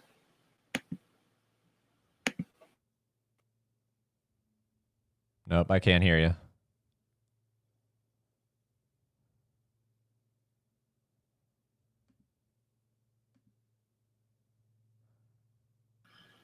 There we go. I hear you. Hello. Yep, I hear you. Okay. Can you hear me? Yes. Can you hear me? Yeah, yeah. Okay. All right. Now I'm using that microphone, so we'll I'll fix that shit later, or I won't. I don't know. Um, but yeah, shit just got it just got too much, man. And like the podcasting is the next step. It's just kind of figuring. It's finding that motivation to really push forward with it. Um, especially now that like my body's given up like with my job because like my whole job relies on me uh making sure that like i'm restraining animals and stuff like that and like the second i even try to use my left arm the whole thing's just like excruciating so now it's like i you know maybe it's the universe telling me like hey man time to do something different or it's just my body giving up because i just have been treating myself like shit um because that's that's what happened with the music with my hands is like I was just constantly using them playing guitar, where like maybe six months after I stopped and I stopped playing guitar as much, my hands just started to hurt all the time. It was like fuck, it just kind of all caught up. Um, so this is hopefully next step is getting this is noise up and running. You know, to be the first Tyler and not the next Joe Rogan because Joe Yeah. Rogan is Joe Rogan. Yep, yep. Yeah. Um, but you know, it's just it's trying to trying to get shit going. How do you But- feel about how do you feel about like those singing shows, those singing competition shows? The Voice, America's Got Talent. See, I actually I like them because it does actually take people who are talented and even the people who like I don't like the whole negative shit. Like when like that whole thing where Simon called like some kid a bush baby like 10 years ago. Like you don't need to fucking come at people like that. That was obviously for TV. That was to make keep you interested. But I do like the fact of like the you know some 15 year old girl who sings in her room and like doesn't know what she wants to do can jump on that show go do that and then at least the world sees her. What i don't like after that is like like i said it's like it's the politics of having your own like being the uh, the studio exec and being in the record label where it's like okay you were really good on this show so we're to give you an album deal. But then like uh, with a lot of things like that is those album deals after that are like who were the two I think it was like Clay Aiken and Ruben something? Studdard. yeah that talented talented guys. Absolutely pipes that can i can't even compare to. That i can tell you exactly what happened with that is they got you know they were the runner up or the winner or whatever the hell they were. They got their deal. They got into the studio and then the studio goes okay you're going to record these songs that and there's nothing wrong with ghostwriters and having somebody else write write a song that comes out amazing and have somebody else perform it. Yeah. but and then they they're like you're gonna do this and then they put out their one album and that album flops. And then the label goes okay well that was shit so you're done. And then they become these ghosts of like of like american idol past and like the voice where like that's the big thing especially with the labels nowadays and like i said is like they don't take chances anymore where that which is another huge thing too is I don't ha- I don't have enough research to really name too many examples, but I know for a fact like at least Lady Gaga as the example because I have one of her uh like learn like guitar books or something. So like which gives like the song credits on it is she's at least involved in every one of her songs. Somebody else could have written a big majority of it, but those and those people are credited unless they're uh, ghostwriters generally don't get too much credit i don't think but is she, like at least she's involved. And then you get artists that have never written their own music and if they do those are the shit songs on the album. Those are the albums that you go man these songs are really great because they were on the radio because somebody else wrote them but then you let that person write their own thing and you're like wow that song really wasn't good it's like well that's the one that was really them because I know that's a whole Britney Spears fiasco too. Is like what control you have and what you can actually put out, and it goes well beyond like her dad, the labels, everything like that. Taylor Swift just went through that shit. I think she just announced she's really re-releasing like her first couple records, recorded the way she wanted to record them, and the songs that didn't make the cut, because that's that's what labels do. Is they'll sit there and they'll take like you'll you'll go in with like 20 demos and then they'll go okay these 12 are what's going to go on the album and then you fight back and forth to get certain songs on the album and like the like i said the like the politics of it and it comes down to you know because the, all they're worried about is what sells is getting paid and making their money back there was a whole documentary with 30 seconds to mars i think years ago where um like they owed the label money. By the time they went to release their second record and the label was like no you can't like we're not releasing it because you have to pay us back for all of this. Because when when you get signed to a label when you sign your contract it sounds awesome right? Like let's just say you get a million dollar deal so as a part of that deal in inside the contract it says that the label will pay x amount for merch x amount for your gear for your touring expenses and everything like that, and also studio recording, and then because I think I think we still do physical copies of things now, even though streaming is a huge thing, where like your physical copies, like which probably gets lumped into the merch. So if you look at what you get for your signing bonus compared to what the label's going to shell out, you end up in the negative. And labels just keep like I'm sure that has goes even further into big corporate greed and bullshit with it like that. But like then you end up owing the label money, and then they can sit there because a lot of labels too they own your rights. They own the rights to the music, which then like it comes to a point. I think um, a day to remember had to deal with it too, but Victory Records is a piece of shit record label that like same thing. They were like, no, you can't release this record, and they went back and forth in court to like release the record, and I think the big thing is forgetting because like even going from government to music and musicians, no matter what it is, even like something as small as like I've talked about the jobs where your boss treats you like shit. It's like just remember, without us, you don't exist. Because like if the musicians just stop showing up, or if like if everybody stops showing up, like say your boss is a dick to everybody, and everybody stop, doesn't show up tomorrow, their job's not getting done. And what are you gonna do? Fire everybody and then shut down the place? No, you can't.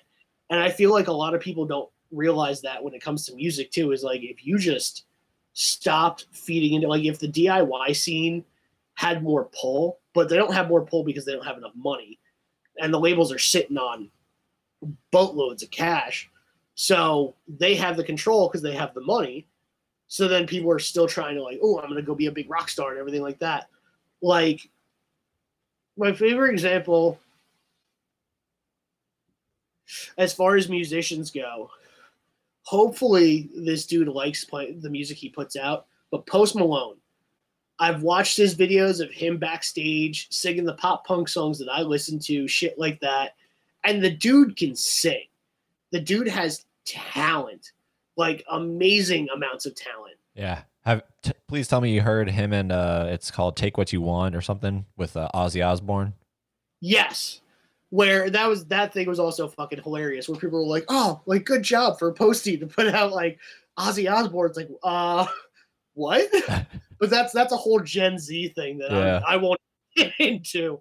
But like, hopefully that's that's kind of I hope that's what happened is that like he does like putting out the music he puts out because the dude's got mass amounts of talent that I don't think is wasted on what he's doing. But like my whole thing when I like when I hear his stuff, it's like I hope this guy likes what he does. Because if he doesn't, like they're just taking advantage of this dude with face tattoos that can actually do like he's an actual musician. He's an actual like Yeah. talented guy. The dude can play guitar. You know, I, I hope he writes his own stuff. But then you've got artists that just like I know that was a huge thing. I think with Miley Cyrus too is that you know she is she's pumping out the Disney jams and then she's pumping out what the label wants, and then said fuck it and put out bangers. And I to this day will stand by that bangers is one of the best albums I've ever heard. And then everybody lost their minds. They were like, "Oh my god, like what what is she doing like what like what is she putting out it's like wow that's what she wanted to put out and you guys are gonna give her shit you know and that's that's the sad truth of being in the music world and especially now it's it's just gonna get harder and harder to be something you know especially if you're not in like the top 40 pop kind of even like hip hop rap kind of genre, which has nothing to do with anything except for the fact that that's what's selling. So the labels are going to take that, and then it's just going to shit on other musicians. And what I'm hoping is like Machine Gun Kelly, Kelly just released his his last record was all pop punk. That was all like that was a record I would have written, you know, like and what I you know my takeaway from that is God, I hope that kids hear this and then go, you know what? I want to be like that. Because not only is this dude rap and do his thing, but this dude also admits, like, man, I like fucking punk rock. Like he is punk rock. That's that's kind of his whole thing. And it inspires kids to kind of go back into being that because a lot of people want to be mumble rappers and stuff and shit like that where like i can't i can't get into that stuff like I mean, maybe that's just because i'm old as shit and like i grew up listening to nas and jay-z so hearing people not articulate their words is a little weird to me but but you know, like like I said, like what Machine Gun Kelly did, like I listened to this record and I was like, shit, that's like that's a record I wanted to write when I was like 15. And this dude did it. And I think I think him and I are the same age too. I think he just turned 30. Which is wild where like how different that branched out. Where like Tyler's picking up dog shit, struggling in New Jersey. And that dude like just kind of blew up and we're the same age, man. Like we both like we both sm- like just did fucked up shit in high school, like well, you know, same kind of shit, same direction, and then like this dude made it, and I didn't, which is absolutely okay because at least for me, I think one because I played a couple shows out of state where I just played in New York, like, and that's just a train ride away from where I was living, where like I don't think I would have been happy. I would have absolutely by like record two probably been like, I don't want to do this shit anymore. Um, so hopefully somebody else finds some joy out of being that person. Dude, do you ever? Because I know you know him. Do you, like, do you ever think about what would have happened if you and Jeff McDevitt had like collaborated? So it's funny because Jeff actually filled on filled it on guitar with me for one of my bands in New Jersey. Oh, there years you go. ago. And that was also like that was a weird time too where it just happened to work out where the way with the way my bands always worked was I came in, you know, I wrote the songs, I wrote lyrics, you know. I'm not the best vocalist. You know, I don't know if you remember, but I do. I remember walking into choir class and seeing all you guys and seeing like people like Marshawn who proper and like Vince who looked like the cool guy and like the rest of you guys. And I walked in wearing a Rage Against the Machine hoodie, smelling of cigarettes, like with just long, like longer hair. And I was like, man, I don't, I don't fit in with this shit at all. And But you did it, dude. and that that's one of the things like I, I you Mason um I don't know if you remember Meredith McMillan. I still talk to her periodically where like I some good shit came and good people came out of Yeah. going into that. And you know so like and Jeff was one of those people. I remember seeing something I don't remember if we were friends on Facebook or it was an Instagram thing where I saw he was in New Jersey. And I was like, dude, because what I was what I was hoping to gain from that was not only someone to fill in on guitar, because I always kind of like I always came in and wrote the songs, and what kind of happened with my bands was it was kind of just a different band name, but like the same songs for a while because I couldn't get a lineup set in stone. And at that point, the band was called Count Me In, and we were playing um some or there was an arcade that had a venue. Like on the left side had like go-karts and everything and then you went to the right and there was a venue there. And we were playing this show. I had played there once before in a battle of the bands. And i just i needed a second guitarist because some of my songs that just even though i'm like punk rock and you get a lot of punk rock stuff that like has one guitar i always wrote my stuff with two guitar parts. And some songs just didn't sound okay without that second guitar part.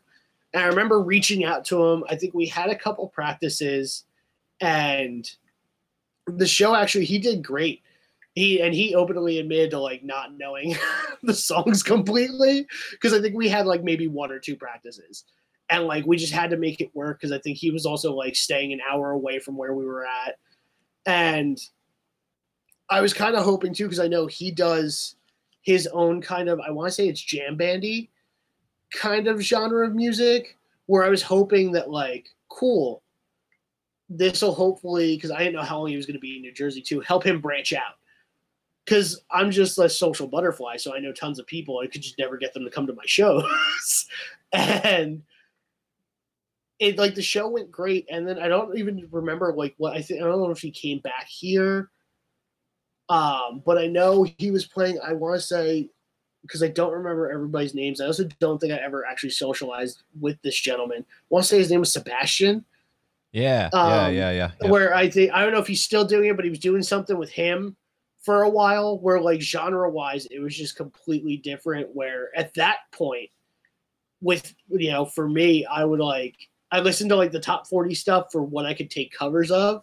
Where it's like, cool, let's do a cover of this song that's huge on the radio and make it punk rock, and that's what we're gonna do with that. And so like at that point I was like now like I do my genre and that's really it.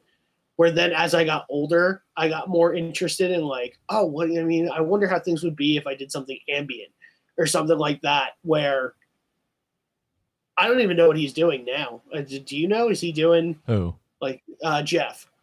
Yeah, Is he, do- it- like he still does he still does music, but he's like he just kind of is hopping around. You know, he doesn't have like a as far as I understand, he doesn't have a, a designated spot anymore. He just kind of goes, you know. good for him. I think That's when I had him on the podcast, he was in New York or like right across from New York. good So, for him. Yeah. yeah i th- i think even then like you know now that i'm talking with you about it and talking about like my musical endeavors i think even if i linked up with him and we tried to do something musical i still think that like i said like being universe guy like i kind of like it's like those save points in a video game like that that point i'm still to get to this point of just i'm not happy. This is you know i'm putting in all this work and i one of my friends my best friend put it to me the best one day. He was like you've sunk so much time and energy into this. You feel you should be farther than you are and whether it's true or not you're not going to get past that and you're just going to be unhappy and that was kind of where everything kind of clicked. And he t- told me that actually right before he got trashed and then dropped his phone in the toilet at my last show. Because like it was hard to get like my best friend because he worked he worked nights most of the time. He worked till like 10 o'clock at night. Most of the time like the latest i think i'd play was like i'd get like a nine o'clock slot or something like that. So it was hard to get my best friend to come out to shows. And he was able to come out to that last one and he just got hammered. And that was like like he like he was the only one that knew. I told him like on the way because i drove him to the show it was like i'm i'm done tonight. Like this is this is my last show. Um i did do one acoustic show after that for my friends in clementine um because i just i had to. I love those dudes um and so I did I had done that, but as far as like full band stuff goes, and really trying to like I'm gonna be a musician, I'm gonna be a rock star. Like that that show was my last show. And like I said, like we're driving back to where his car is. It's like an hour and a half away. And like in the car, and he's just like drunk enough where he just that, was the like that was the gem he threw at me. He was like, man, he was like, You're you should feel like you should have been farther and you're not. So you're just even if you got a little bit farther, you're still gonna be unhappy because you're not where you feel you should be, whether you should be there or not. And I was like, shit. I was like, this drunk motherfucker who just dropped his phone in the toilet just looked at me and was like, here's your sage like advice. By the way, what bar are we going to next? Yeah. And so, like, and like I said, as far as the music goes, I feel like I did, I kind of played out that story in my life and just kind of got to the end of it. And like, I miss playing and I miss writing some stuff where, like, I'm hoping that maybe one day I will. I'll go to Guitar Center, go buy a guitar or something, and maybe like record some demos, write some stuff. Yeah, pick it back But- up. But until I get there, it's you know, like I said, because of November, I was like, all right, cool, that's what I'm gonna do. I'm just gonna go pick up an acoustic and just dowel and just kind of play, just to bring some joy into my life. And like I said, I picked up the guitar and I just I felt nothing, and I was like, man, that and that was probably one of the most depressing moments of my life was like picking up this thing that I just put so much time and effort into, to then just be like, wow, I don't, I'm not happy doing this right now, and I'm not even doing it to be something with it. I'm just doing it for my happiness, and I got nothing out of it. Um, and like I said, that's kind of like I'm in that weird in between, man, where it's like, all right, I want to do something, but now it's kind of finding out what it is. And like I said, I think podcasting is going to be the next thing for me. Yeah. If I can just get that motivation, and obviously now I got to figure out why the fuck my mic's acting the way it does. But maybe if I get that mix board that I saw in your picture Yeah, and connect it to that, maybe it'll run a little bit smoother. But It's literally right here. and it's you know, and that that's always been a huge thing too. Is I've always, I've never done, like I'm a I'm a bad person financially, but it's not so much that, like I just keep buying dumb shit.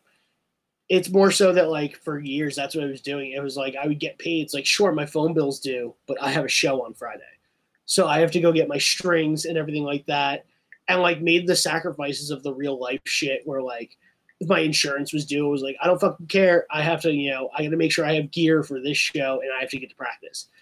And I just kind of kept doing that where now I'm kind of back at that square one and like trying to do the podcasting thing where it's like, okay, that's why I use the iPad because Sprint pulled one over on me and I got fucking, it was like some iPad deal. It was like, your iPad's going to cost a $100. And I was like, that's dope, but that's not really what it was. So that's what the I, I use the iPad for that. I have a little fucking I bought this dinky little adapter here so I can plug that into the iPad and then record straight to Anchor. And so it's just slowly kind of getting that gear. And I know I don't need to have like the most expensive shit and like the best quality shit. It's just kind of getting that stuff so I can record because I know that's just another that's another thousands of dollars that right now I don't have. And like I'm supposed to get my Biden bucks on Wednesday, but like I gotta go to the doctor the same day. So like I gotta take care of some other shit with that.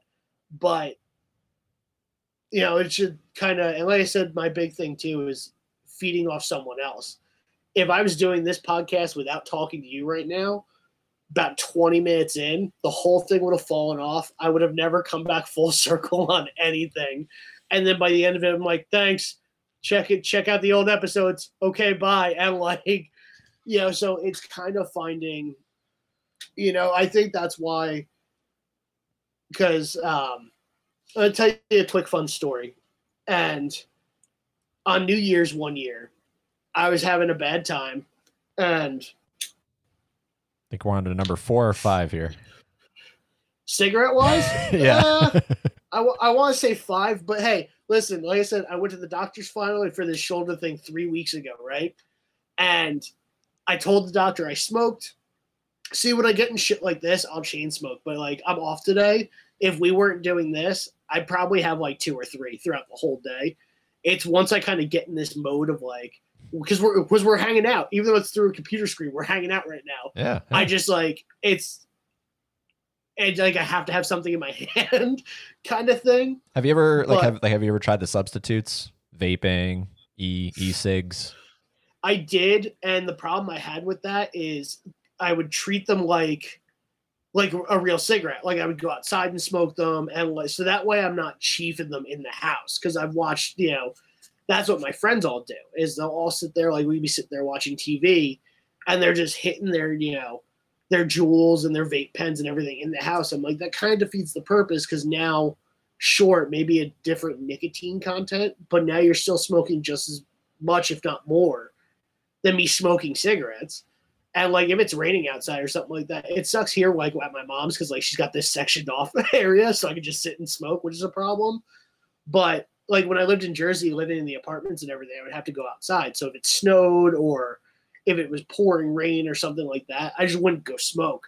So I did use like a e-cigarette for a while. And then there was one day I was sitting in the apartment and then I just hit it without even like my brain didn't even process the two. Like I didn't even get up to go outside. And then it just went downhill from there. I was like, screw that. I was like, I'm just gonna go back to smoking cigarettes because I'm not gonna spend fifty dollars on pods that I'm gonna blow through because I'm sitting in the house where I can make a pack of cigarettes on a good week last me a week and a half.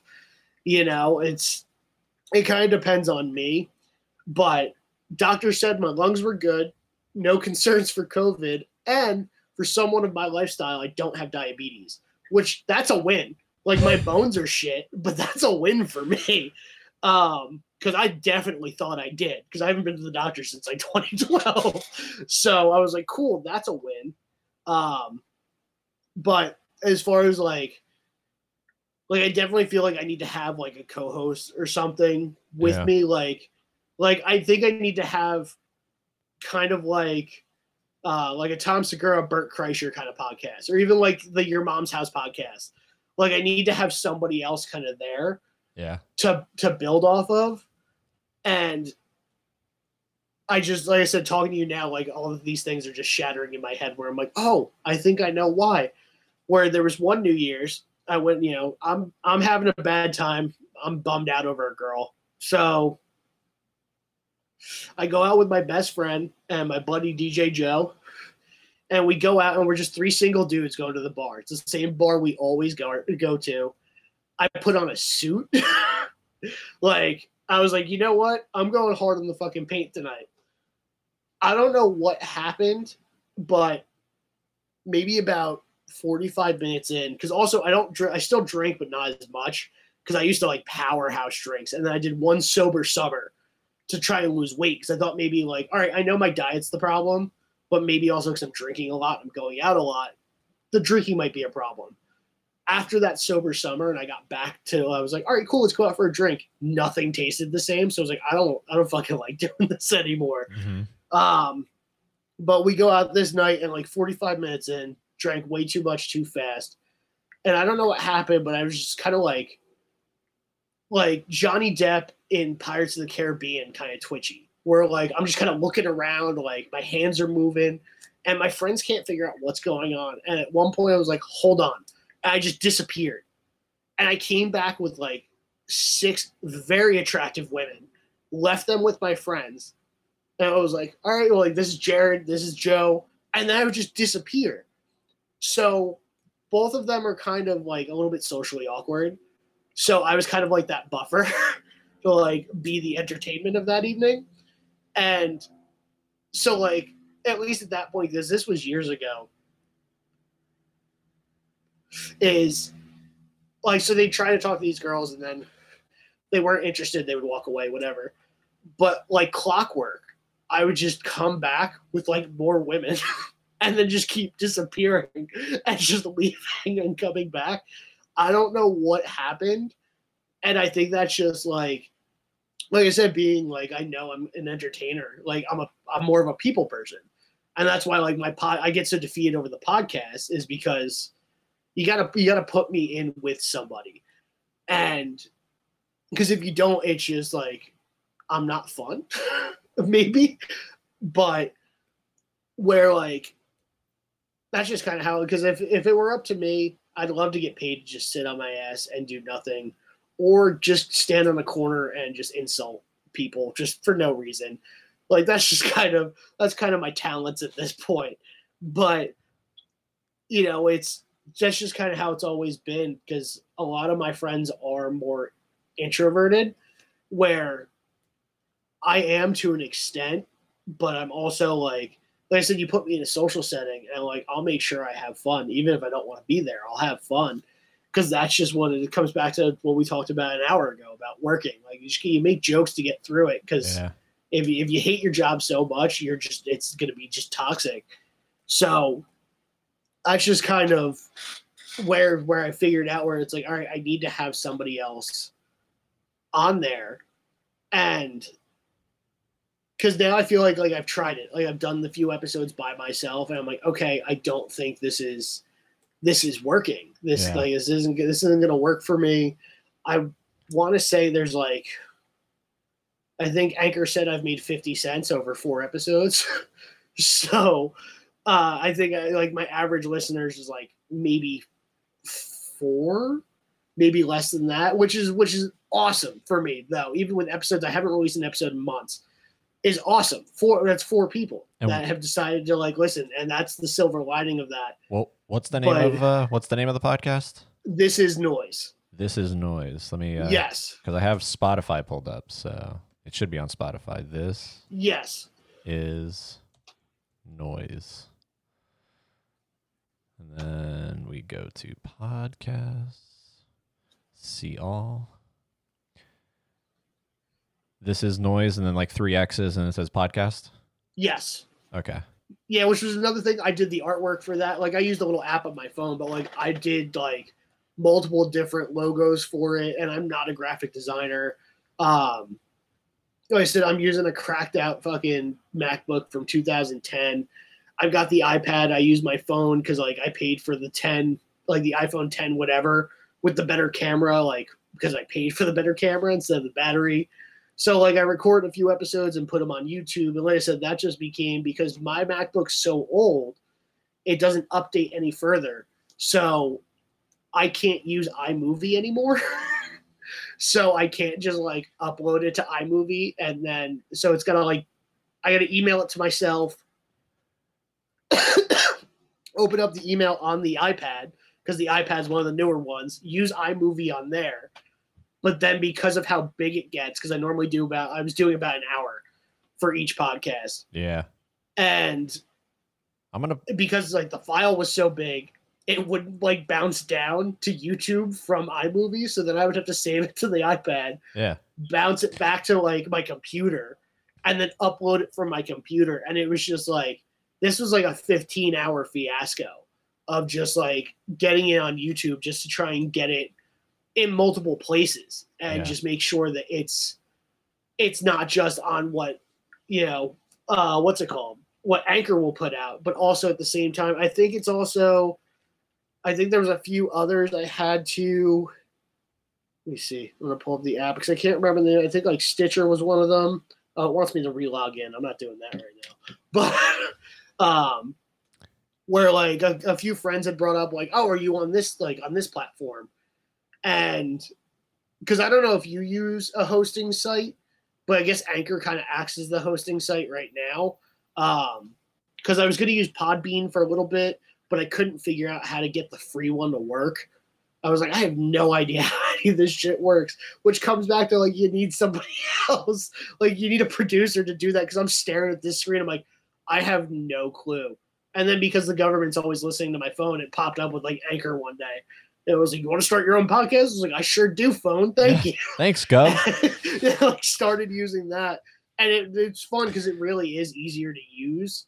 Um, Yeah. I think the other big thing about podcasting too, at least with the research I've done, is I'm not sure if you have sponsors and everything, um, but I had like spent a week or so like researching like how do you get like the sponsors? Because like Casper mattresses every fucking podcast I've listened to they've like they've got them sponsored. I'm like dude send me a mattress.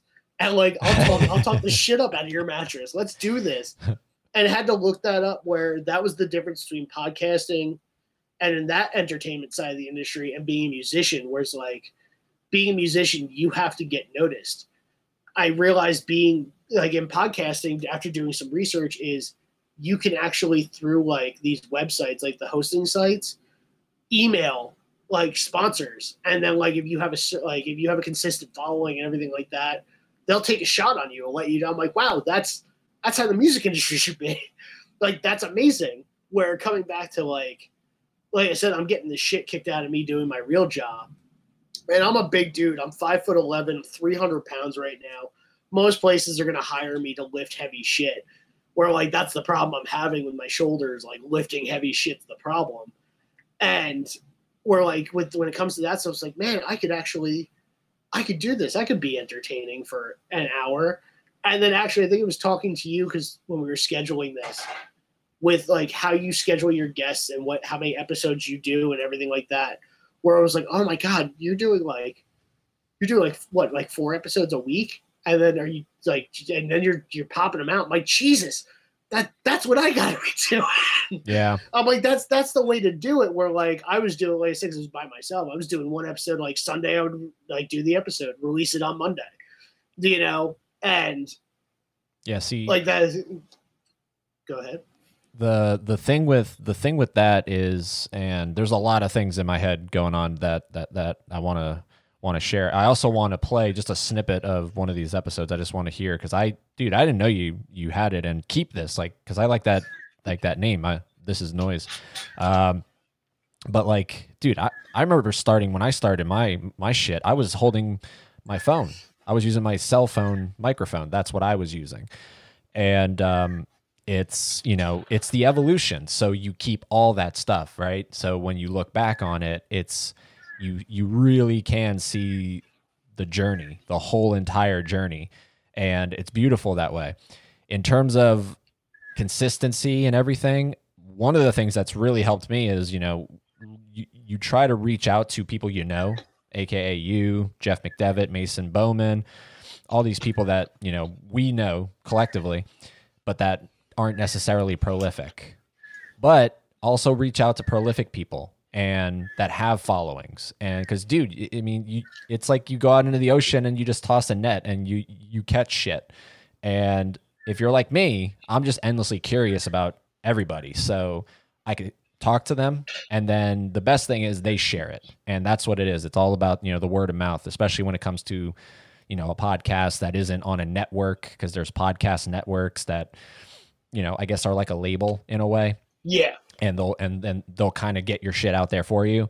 Um, see this this podcast is like an indie, I guess is how we would describe it. Yeah. So I really have to rely on the guests I get on spreading it as well because that's really how I get the momentum going.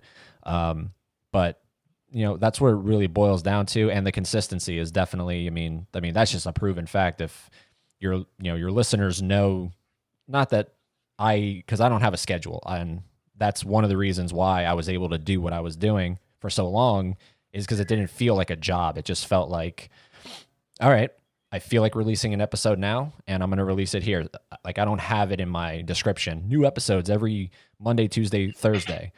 To me, that puts pressure on me, and I don't like that. And that's a job. That's what a job is. So I did that, and you just you just pump them out, and that's you know consistency is one of the best ways to to keep people engaged. But enough about this. This is noise episode three. This is Florida, man. what do we got here? Let's listen. Oh yeah, I recorded my own intro too. Fuck yeah, dude.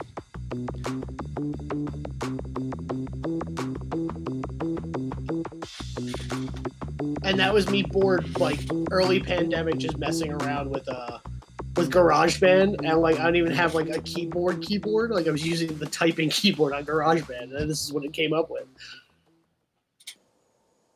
All right.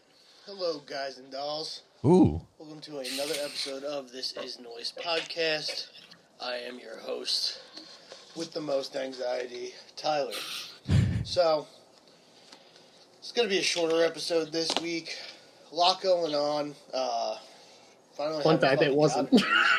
Hopefully, I can get back to work to doing my uh, doing my real real job stuff. I just realized I don't have ears in right now, but whatever. So Okay, now are you fucking around with like effects? Because why is there like such an echo in there? So I actually I really dig it. That like that's what I'm saying. Um, what I did was is because like this from the musical background is I took the so I take the audio right, and I'm actually pretty sure that like with that episode is my mic is directly into the computer to my left. I have the iPad to my right so I could like pull shit up if I wanted to, and my phone is recording me. So what I actually was doing was I would take the audio, send it over to GarageBand, and I would actually mix and master it. And I'm not great at it. Like I would just kind of Google like what frequencies worked for just kind of like for for talk. And that was one of them. That was one of the settings that worked. That I like I it was somebody else. It was like a quick like here's you know here's what you do with your podcast. Like one of those BuzzFeed step by step like pages yeah, yeah. and that was the frequency I used. And because when because when I'm talking, and that's that's how we do like when I record music too. That's how it used to be done. Was I would hear the clean. So I would like like I would throw effects on it. So like if I did like a scratch track of guitar or something, that's not how the guitar actually sounded. And the way it goes in is all clean. So you've got all of my bumps and like you can hear the outside noises and everything like that. Um, like on the first episode, I used a different microphone that I borrowed from somebody else with no headphones, no um, no real like setup that worked really well. Like it was just the mic straight into um, the Anchor app on the iPad, and like every time, like the guy I was talking to, uh, Alex Fabio, who's in a band called America Part Two back in New Jersey, like he would like bump on the table, and like it was clear as day. like it came through. So when I started doing the future episodes, well, the couple episodes after that, when I got to Florida, I was messing around with like mixing and mastering it because I have a feeling that episode two has a different kind of tone to it. Because each episode I was kind of messing around with things. And like I said, with the video processing of trying to make sure it was on YouTube, that like I'm doing that while doing the audio. Yeah. So while I'm trying to clip the audio and take out dead space and put, you know, put the breaks in between, like Anchor's got the whole thing where you do a little sponsored Anchor ad and stuff like that, where I was trying to cut and chop that. So when it comes back to me through the headphones, it actually sounds clean because I don't have speakers or anything to play it through. So that's actually the first time I'm kind of hearing it where I'm hearing how much. So that's described as that's being a little wet. and all it is is just reverb. So what I would have to do is just kind of tone down that reverb a little bit so it'll sit flush and there's no real echo. But that's what that is. Dang, I really like it. Hold on, I just want to keep listening to a little bit more of it. had an interview at a humane society last week. Um, working interview. I interviewed for vet technician, and uh, they asked me if I knew how to do any surgery stuff, and I don't. Well, I didn't. and they kind of just threw me into it. I guess I should really premise these episodes off with like this episode is October 19th, I believe. Yes, October 19th is going to be uh, the air date of this episode. Um, episode Trace. Um, this is Florida Man. But, uh, so, anyway, back to what I was saying about uh, job interview stuff. I love also how you can hear like the like the bugs in the background. I mean, like I said, because I'm like, I'm still messing with things. So having it, like I said, I'm in like this sectioned off porch area of, because that's just like my, you know, my mom's got a table out here. Obviously, I can chain smoke like an animal, and like I've got like my MacBook charging cable because my battery on this thing is shit is like coming through the sliding door. So, and then I'm gonna have the windows open because I'm chain smoking like a fiend, so that way it all filters out and not back into the house. So, and that's what I was doing. I was I was doing them at night, like when I got home. Like I would just sit there and like make dinner and like get everything set up while stuff was cooking, and then I'm just sitting outside, just kind of vibing, just kind of like if I think there's a couple videos up. I don't know if there's videos for all three episodes but at least in like the ones since I've gotten down here, like I set up like my candles. I've got like an incense going. I like just sit and like smoke my cigarettes and drink my drink, and it was a nice like kind of relaxing thing. But you can kind of hear in this one like I'm kind of like it's choppy because I'm like I don't know like what you know I'm talking about just kind of what I'm doing in the daily life, which is um, there's nothing wrong with it. But like I said, that gets to a point where I'm like, all right, what do I talk about now? because like and like, as you can hear that was october. It's what march? So i haven't done an episode since then because i just haven't found like i lost motivation after that because i was like what the fuck do i talk about next week? I was like i don't fucking know. You know and then kind of like it wasn't until actually i remembered because actually it's funny because not only are you a cool dude that i'm like real weird about me like i don't want to meet new people i'm like i know who i need to know so I'm like, oh, dude, let me look up Eddie because I remember you having like a movie podcast. Yeah, yeah. And I'm like, holy shit, I gotta hit up Eddie because we could just fucking talk movies because that's all I fucking do now is just watch movies. Yep. And then finally got a hold of you know when I finally looked you up and everything. So you got like three podcasts going. You've got your Walking Dead one. Yeah. And, and I was like, shit. I was like, this is gonna like, he's gonna be my mentor on this. He's got to be because like he knows what the fuck he's doing. And I was just looking to like see if you wanted to get a beer or something. You were like, let's catch up, be on the podcast. I was like, fuck, okay, let's do it. Let's do it. Yeah, dude. Yeah, no, I'm all for like beers and shit. Like I love drinking, but yeah, uh, yeah, the so the Walking Dead one I, I have a co-host with, and uh, it's really cool. It, it it definitely is, man. Like that was what that's what got me back into doing this. So it is like you this seriously, like I hope is going to be the thing that is like it it lights your match. And it's because that's what it was for me. I i stopped doing 101 and then i started this walking dead thing because i love it so much and i had a co-host and it is it, eh, you know her name's haley and, and we do it in person. It's not it's not virtual. There's nothing wrong with virtual but you really can't beat in person. I mean like there's just Yeah. a whole other vibe. So having recorded the whole first season of the show in in accordance with the first season of The Walking Dead, by the end of that, I was like, yeah, I'm, I, I miss it. Like I miss doing my podcast. So, but I did that. I did Terminator 101. I, you know, I, I, I- talked to so many people. I talked to the co-writer of Terminator 2. I talked to Michael Biehn, who played Kyle Reese. I talked to so many people from the new one that was coming out at the time. Uh, Arnold Stunt Double. I've talked to, and you know, that's the thing. It's like I, I talked to them and then they did the thing that was what you do when you guest somewhere, they promote it on their social media.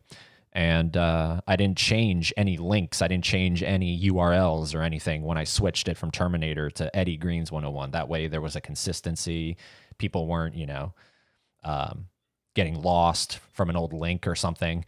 Um, so it's all the Terminator episodes are still available, and I'm so proud of that that that particular podcast. And yeah, it's just I don't know, man. You and I are creative people because I always did I always did theater in high school slash choir, but that was really more just so I could hang out with uh, you know friends, particularly Boyd. Um, and uh, but I, you know theater got me through high school, and then once I graduated, uh, got into magic, and that was my next venture. That was my next creative outlet until that became similar to you, the guitar and the and the music thing. Uh, I I still pick up a deck of cards from time to time. Like I literally have it right over here. Like I have a deck of cards always near me because it's just you know something that I like to fidget with, and it, it, it still brings me joy. It still brings me. Plus, let's get some ASMR going here. There you go. Um, it's just it's something that brings me joy, but now I don't do magic as a profession anymore. Um, so it's always about finding that next thing, you know. And I don't know about you personally, but me, it's always like I feel like I'm just following what everyone else is doing, you know. So like when I started podcasting, it was like ugh, there's like a shit ton of podcasts. Like it's almost like a joke at this point. Like I have a podcast. Oh, you have a podcast? So do I. But it's, you know, this is like my passion project, man. Like when I die, hopefully this is what they play at my play at my funeral. They like they play excerpts from this shit. Someone makes a collage, like a big kind of mem- memorial of audio, you know, because it's it's cool. So I hope uh I hope this this this is noise. I just had a little stroke there. I hope this is noise. Seriously, is don't don't change the title. I like that, and I like the no, it's it's sticking, uh, and that was actually I got that from I got that from because being the punk rock guy, I was listening to uh, Rise Against one day, and they have like a This Is Noise EP, and I like had to make sure to look up like no copyrights, nothing weird. But one of their records starts off where like the drums kind of just you know the snare drums just go in, and it sounds like they're in like a subway or something and you're hearing the trains go by, and then you just hear the voice over the loudspeaker just goes, "This is noise," and it kicks into the song. And I was like, "That's the coolest fucking thing ever." So I was going back and forth. So if you can see on Streamyard here, so I put it asks for your name, so I put my name as Lur, as which has kind of become my stage name, so to speak yeah, I like it. is um which was you know at one of my jobs i you know because i've been doing the animal care stuff for so long. So like i have knowledge of it. I'm good at what i do. And it's not even trying to be cocky. It's just you know i've that's what i've been doing for 11 years now. And there was um there was a girl i work with i worked with that i became real good friends with that every time we would get like we would always hire in threes. And it would always be people with like zero experience. And this job was just pet sitting and like a groomer. It wasn't even anything like uh, what I do with the vet or like working in the shelter. It was actually like top tier. Like that's the kind of job you want in animal care is you literally just get to hang out with people's pets all day. And but every time we would hire people, and it's the same with every animal care place, which I'm sure it's the same with every normal day job, nine to five kind of thing, is people come in and they're like, oh, I want to be a groomer. It's like, all right, cool. You got to work, make sure that you do well walking dogs and bathing first, and then like we'll talk about training you to groom and everything like that. And people would just kind of like after a few weeks would just be like, no, I'm not moving fast enough, so they'd leave. So I got to a point because I'm also just becoming an asshole in my old age. Is um like if people came in, I would give them all nicknames, so I wouldn't have to learn their real name. so the girl I was working with at one point, she was like, "We need to give you a new, like, we need to give you a nickname." And I'm very adamant about like, I don't really like being called Ty unless it's by like my mom or dad, because like that's just kind of one of those things where like my full like you can call me Tyler, that's that's a fine thing, you know. But it's like those people that have like their name shortened. Like I'm sure you would, you're not thrilled if anybody calls you Edward. So Particularly Ed. I yeah, hate it. it's what it's it's one of those things. I like hate that's you. You're just like, uh, don't do that. So, and she understood that. I was like, yeah, unless I came out of your womb, don't call me Ty. And now at 30, I realize if you're over the age of 50, or you're my parents, you can call me Ty because Yeah. there's nothing I can do about that at Yeah, that yeah. point. And she had turned and looked at me. She's like, "What about work? And I was like, "What the fuck are you talking about?" She was like, "the the last half of your name instead of Ty, why don't we call you Lur?" And for a while, I hated it. I was like, "I fucking hate this thing." And then as time like progressed on, where it started is just like my Instagram handle, where like at one point it was Pee Wee Lerman. Um, like my Snapchat's Alerticus Maximus, which is like my gladiator name Pee Wee just- Lerman. where it just kind of it just kind of kept going and we're now like my instagram handle is this is lur This is because i was doing this is noise so that way it was kind of easy to correlate like oh that's that's lur who does this is noise and his instagram handle is this is lur and then it kind of just became like then some of my friends started calling me lur where like if I got to the bar, they would just be like, "Lur!" And I'm like, "All right, I have to kind of embrace this thing." Yeah, yeah. And it was like a year ago where I was like, "All right, that's that's just how I'm gonna be." Like that's my that's my stage name. That's my stage persona. Is like that's that's Lur. But I'm also like the weird person too, where like if anybody ever, if you didn't hate being called Ed, and someone was like, "Oh, this is Ed," you know, it's like, how do you know Ed? It's like, all right, I know him as Eddie, so I'm just I'm gonna keep calling him Eddie. Like Yeah, I have yeah. friends with nicknames like I have one friend whose name is Chris, but he was introduced to me as Weasel. So his name to me is Weasel. End of story. Because I'm not gonna call him Chris. But like if you introduce me as your real name and then give me like your nickname, it's like, oh yeah, my friends call me. It's like, no, you introduced me as as that. I'm not gonna call you your nickname because that's not how I was introduced to you. So yeah. Well, that's that that's where the kind of that's where the birthday started, like editing out of my yeah, big glare. the yeah sunlight coming at me. Um, That's like Boyd. You know, we uh, I know you know Boyd, right? Yes. Yeah, yeah, yeah. If you're He- gonna tell me his name's not Boyd, I'm gonna lose my mind. Well, no, that's his middle name. So his real name's Henry. What? Yeah, his real name is Henry, and now that he works for BMW, and now that he, you know, is, you know, he's he's, I don't know what the word is, but he's he's not necessarily fond of, except for people like me, you know, whatever that that grew up with it. Now it's call me Henry because that's my that's my name, that's my dad's name. You know, he was he was uh, I'm pretty sure his dad was Junior, and Boyd is Boyd's the third. Um, so yeah, it's Henry Boyd Fulmer. Oh no, the fourth. The fourth. Yeah, Henry Boyd Fulmer the fourth. Blowing my mind right now. So I'm, pre- I'm pretty sure. I'm pretty sure. I IV is four, right? Like, yes. Like the the Roman Yeah. numerals or whatever that is at the end. yeah. IV. Yeah. Yeah. It's four. Okay. So yeah, he's the fourth. So, yep. I, don't get even it. remember how we started talking about Lur. We were talking about something else. I don't know. I, I- jumped, I- I jumped into Lur. I was just like keep that you know keep that name, but now that now that I'm thinking about it, like maybe if you decide to change your like I don't know, like I'm thinking of like lurking in the shadows. Oh, that's where I was going. Now I remember. So like I was gonna go with like Lurcast because like all my friends knew me as Lur. Um, so I was rolling with stuff like that, and then this is noise. So I just thought was a better general. Because, like I said, I I wanted it to be like this. I wanted to just be free form, kind of. We're just gonna shoot the shit, and we'll talk, and we'll talk about other things too. And like I didn't want it to be. That's why I thought like that was kind of perfect for it. It was like this is noise because like is you're not stuck talking about the same thing Yeah. over and over. Like you know, like I said like you know, there's history podcasts where like it's all they talk about. Like I love like um I think it's like Last House on the Left. It's like a horror podcast and they talk about like serial killers and stuff. But that's all they talk about. That's all it is. So for me, and especially as human beings, I feel like we can all have like a little bit of a short attention span. Like after a while, I'm like, okay, done. Like I don't want to I don't want to hear this anymore Yeah. and you And- know with with all of that it's kind of like that's why i was like all right i want this to be just about everything and anything i want to talk about Yeah. all of it because that's just you know so that's why i thought it was just it was the best name for it Yep. was then i wouldn't get stuck in some sort of like mold of like this is what your podcast is about every episode and i'm like no i'm not gonna do that Yeah.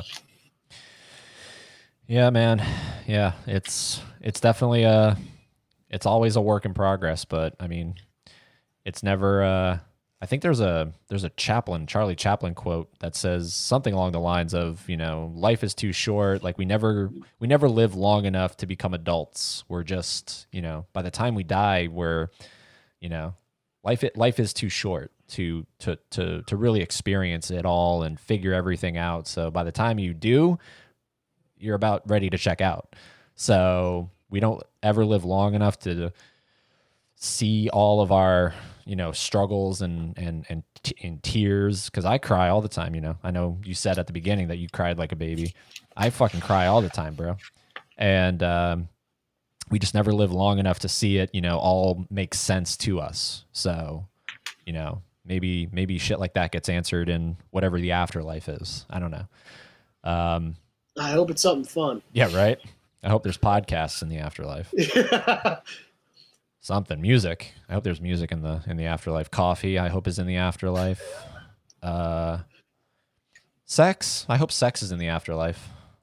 god me too it's not happening here I really hope sex is in the afterlife. That would suck. What if everything else that we know of is in the afterlife, but that's gone? So I got I got a fun theory for you because we're, 'cause we're talking about this. I got this. I got to try and get this like angle with this I gotcha. out of the way. Um, I'm still just Yeah, you- sitting there, whatever.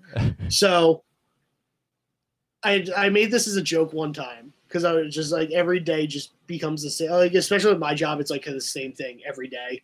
Where I was sitting there talking, and I was like, maybe this is purgatory, and then I stopped for a second. And I was like, oh my god because like all right so hear me out on this. So like when people talk about it's like oh you're an old soul. You're very kind of like old school and everything like that. What if ready? We're all stuck in purgatory and that's why like people are old souls and stuff like that and we're just waiting to move on to the next thing which is obviously death. But the thing about this is being stuck in the eternal purgatory you're still going to work and doing a day job so hopefully, whatever's next, there is sex and coffee and music and podcasts. Because at least if this is purgatory, it's here. So it's got to come with us, right? Damn. Yeah. Yeah, man. I hope it's not purgatory. I really do. Yeah. All I know is I hope, I just hope it's not eternal oblivion, which is a theory of it's just lights out, dark, and that's it. One and done. That that that blows. That like uh, Uh, I'm ready for it. Not like I want to die, but eternal like, oblivion. yeah. Oh, I mean, man. if, if your brain actually shuts off like you, we- like we think it does, then it just turns off. I like hopefully, I uh, co- hopefully I come back as somebody more important. I liked. Uh, I, I was listening to a podcast, and the guest said something along the lines of, you know, we have so much energy in us, and and and energy can't be destroyed, right? Like you can't destroy energy. And uh-oh. I was, my my gears are turning. Keep going. yeah, like you can't. I'm, I'm so curious like, like you can't destroy energy. Energy is. It, it's just it's it's always there, and we have energy in us. So when when the shell dies, right? When our when our avatar dies, where does like that's the that's the question. The energy has to go somewhere, you know. and as long as maybe Earth exists, this thing that we're floating on, which is crazy because there's a there's a photo I shared on my Instagram like a while back. It was like a photo taken four billion miles supposedly, and I put in quotations or um, parentheses supposedly from NASA Voyager, four billion miles away, taken a like a photo of Earth, and it was like it was like the, the like the a little speck that's on my computer right here, just a little dot. And I just said something along the lines of if you ever feel overwhelmed, like you don't mean anything, or like you feel depressed, life's not going your way, life is going your way. Just always remember that's us right there. We're so insignificant, it's not even funny. Um, but energy has to go somewhere. So what if, as long as Earth is, you know, intact and it hasn't been destroyed by an asteroid or blown up by North Korea or whatever, Ourselves. ourselves, fucking Skynet shit. Bring Terminator into this for a second. Like, what if, I mean, the energy has to go somewhere. So, you know, I'm not a very religious person, but I, you know, that when, when, when they said that, I was like, yeah, I never thought of it that way. So I don't know. And then the host said, what if what you want, what you think the afterlife is, is what you get? So if you're someone who believes that there's a heaven and a hell, well, you'll get a heaven and a hell. Now, where you go, I don't know, but you're going to get a heaven and a hell. If you're someone who believes it's lights out forever, you get that. What if that's the cruel life of joke? Whatever you believe is what you get, you know? See, I, actually kind of like that because that would make sense because I've gotten more into like Norse mythology recently. Like I've been reading books and kind of like any any show, whether it's you know a drama or storytelling, whatever it has to be, or it's actual historical, where kind of like the whole thing when you know Christianity came to like into full bloom and everything, and kind of with like Scandinavia and everything like that, and you know, I've watched that show Vikings a few times, you know, whether it's historically accurate or not, whatever, it's entertaining as shit. And, you know, at one point, one of the main characters looks at like a Christian character, he's like, Your God sounds a lot like one of ours. And that's the like I kind of like what you're what you're saying is like what if that's what you believe in, that's what you get, Yeah. where that's like the because that was the whole thing too, is if let's say there is some big great deity somewhere and that's what like all of our ancient ancestors and everything believed in and that's just like you said it's just that's what they believed in so yes those things are real and they've seen them but then like it'll like if it exists whatever it appears as is what you believe in Yep. and then same thing is like then after that you just kind of get what you what you wanted that's crazy i like that i'm gonna, I'm gonna Right? sit with that for the rest of the day Yeah. Like if you believe in reincarnation, all right, you're you're reincarnating, you know? You're on you're on timeline 6552 because you've re, cuz you believe in reincarnation. And then and then of course they kept going and going and they were like, you know, talking about uh, you know, um uh no, what did they say? They said something along the lines of like you come back because you have uh you have stuff left to learn. Like you didn't you didn't live your fullest in this life. So your next life you're gonna you're gonna somehow like you're gonna somehow figure out how to fulfill what you were unable to fulfill in this life um it was it was heady shit for sure but Def- definitely send me the link to that one if you remember where, it, where it's at yeah yeah yeah um but yeah man i'm gonna i'm gonna i'm gonna head out here because i have another podcast coming up but dude this yeah, was I, was, I was about to say. I, feel, I know you had somebody else scheduled for today, and Yeah, my yeah. mother also just looked at me and was like, "Are you done?" Yeah, So, so, we're we're in sync on this one. but dude, I mean, we have we have numbers, we have Facebook, so I, and you're in Florida, I'm in Florida, man. So uh, I was just happy to get you on here. You know, hear hear what you've been up to, what what's what's been a passion, what's fallen off, what your newfound interest is, and and I hope it just I hope it blossoms, dude. And you know, it's it's really special. So really cool that we were able or that you reached out in the in the first place because I didn't know you were back. So yes, I appreciate you having me on, and I'll be sure to put put this all over. I know I did put you in my story um, on Instagram and everything right before we started this, so I'll be sure to tag you and let me know when this uh when this airs, so that way I can show the world. absolutely, brother, and All right, bro. we'll make those beers happen. Yes, absolutely. All right, But dude. have fun. Enjoy the rest of your day, bro. All right, man.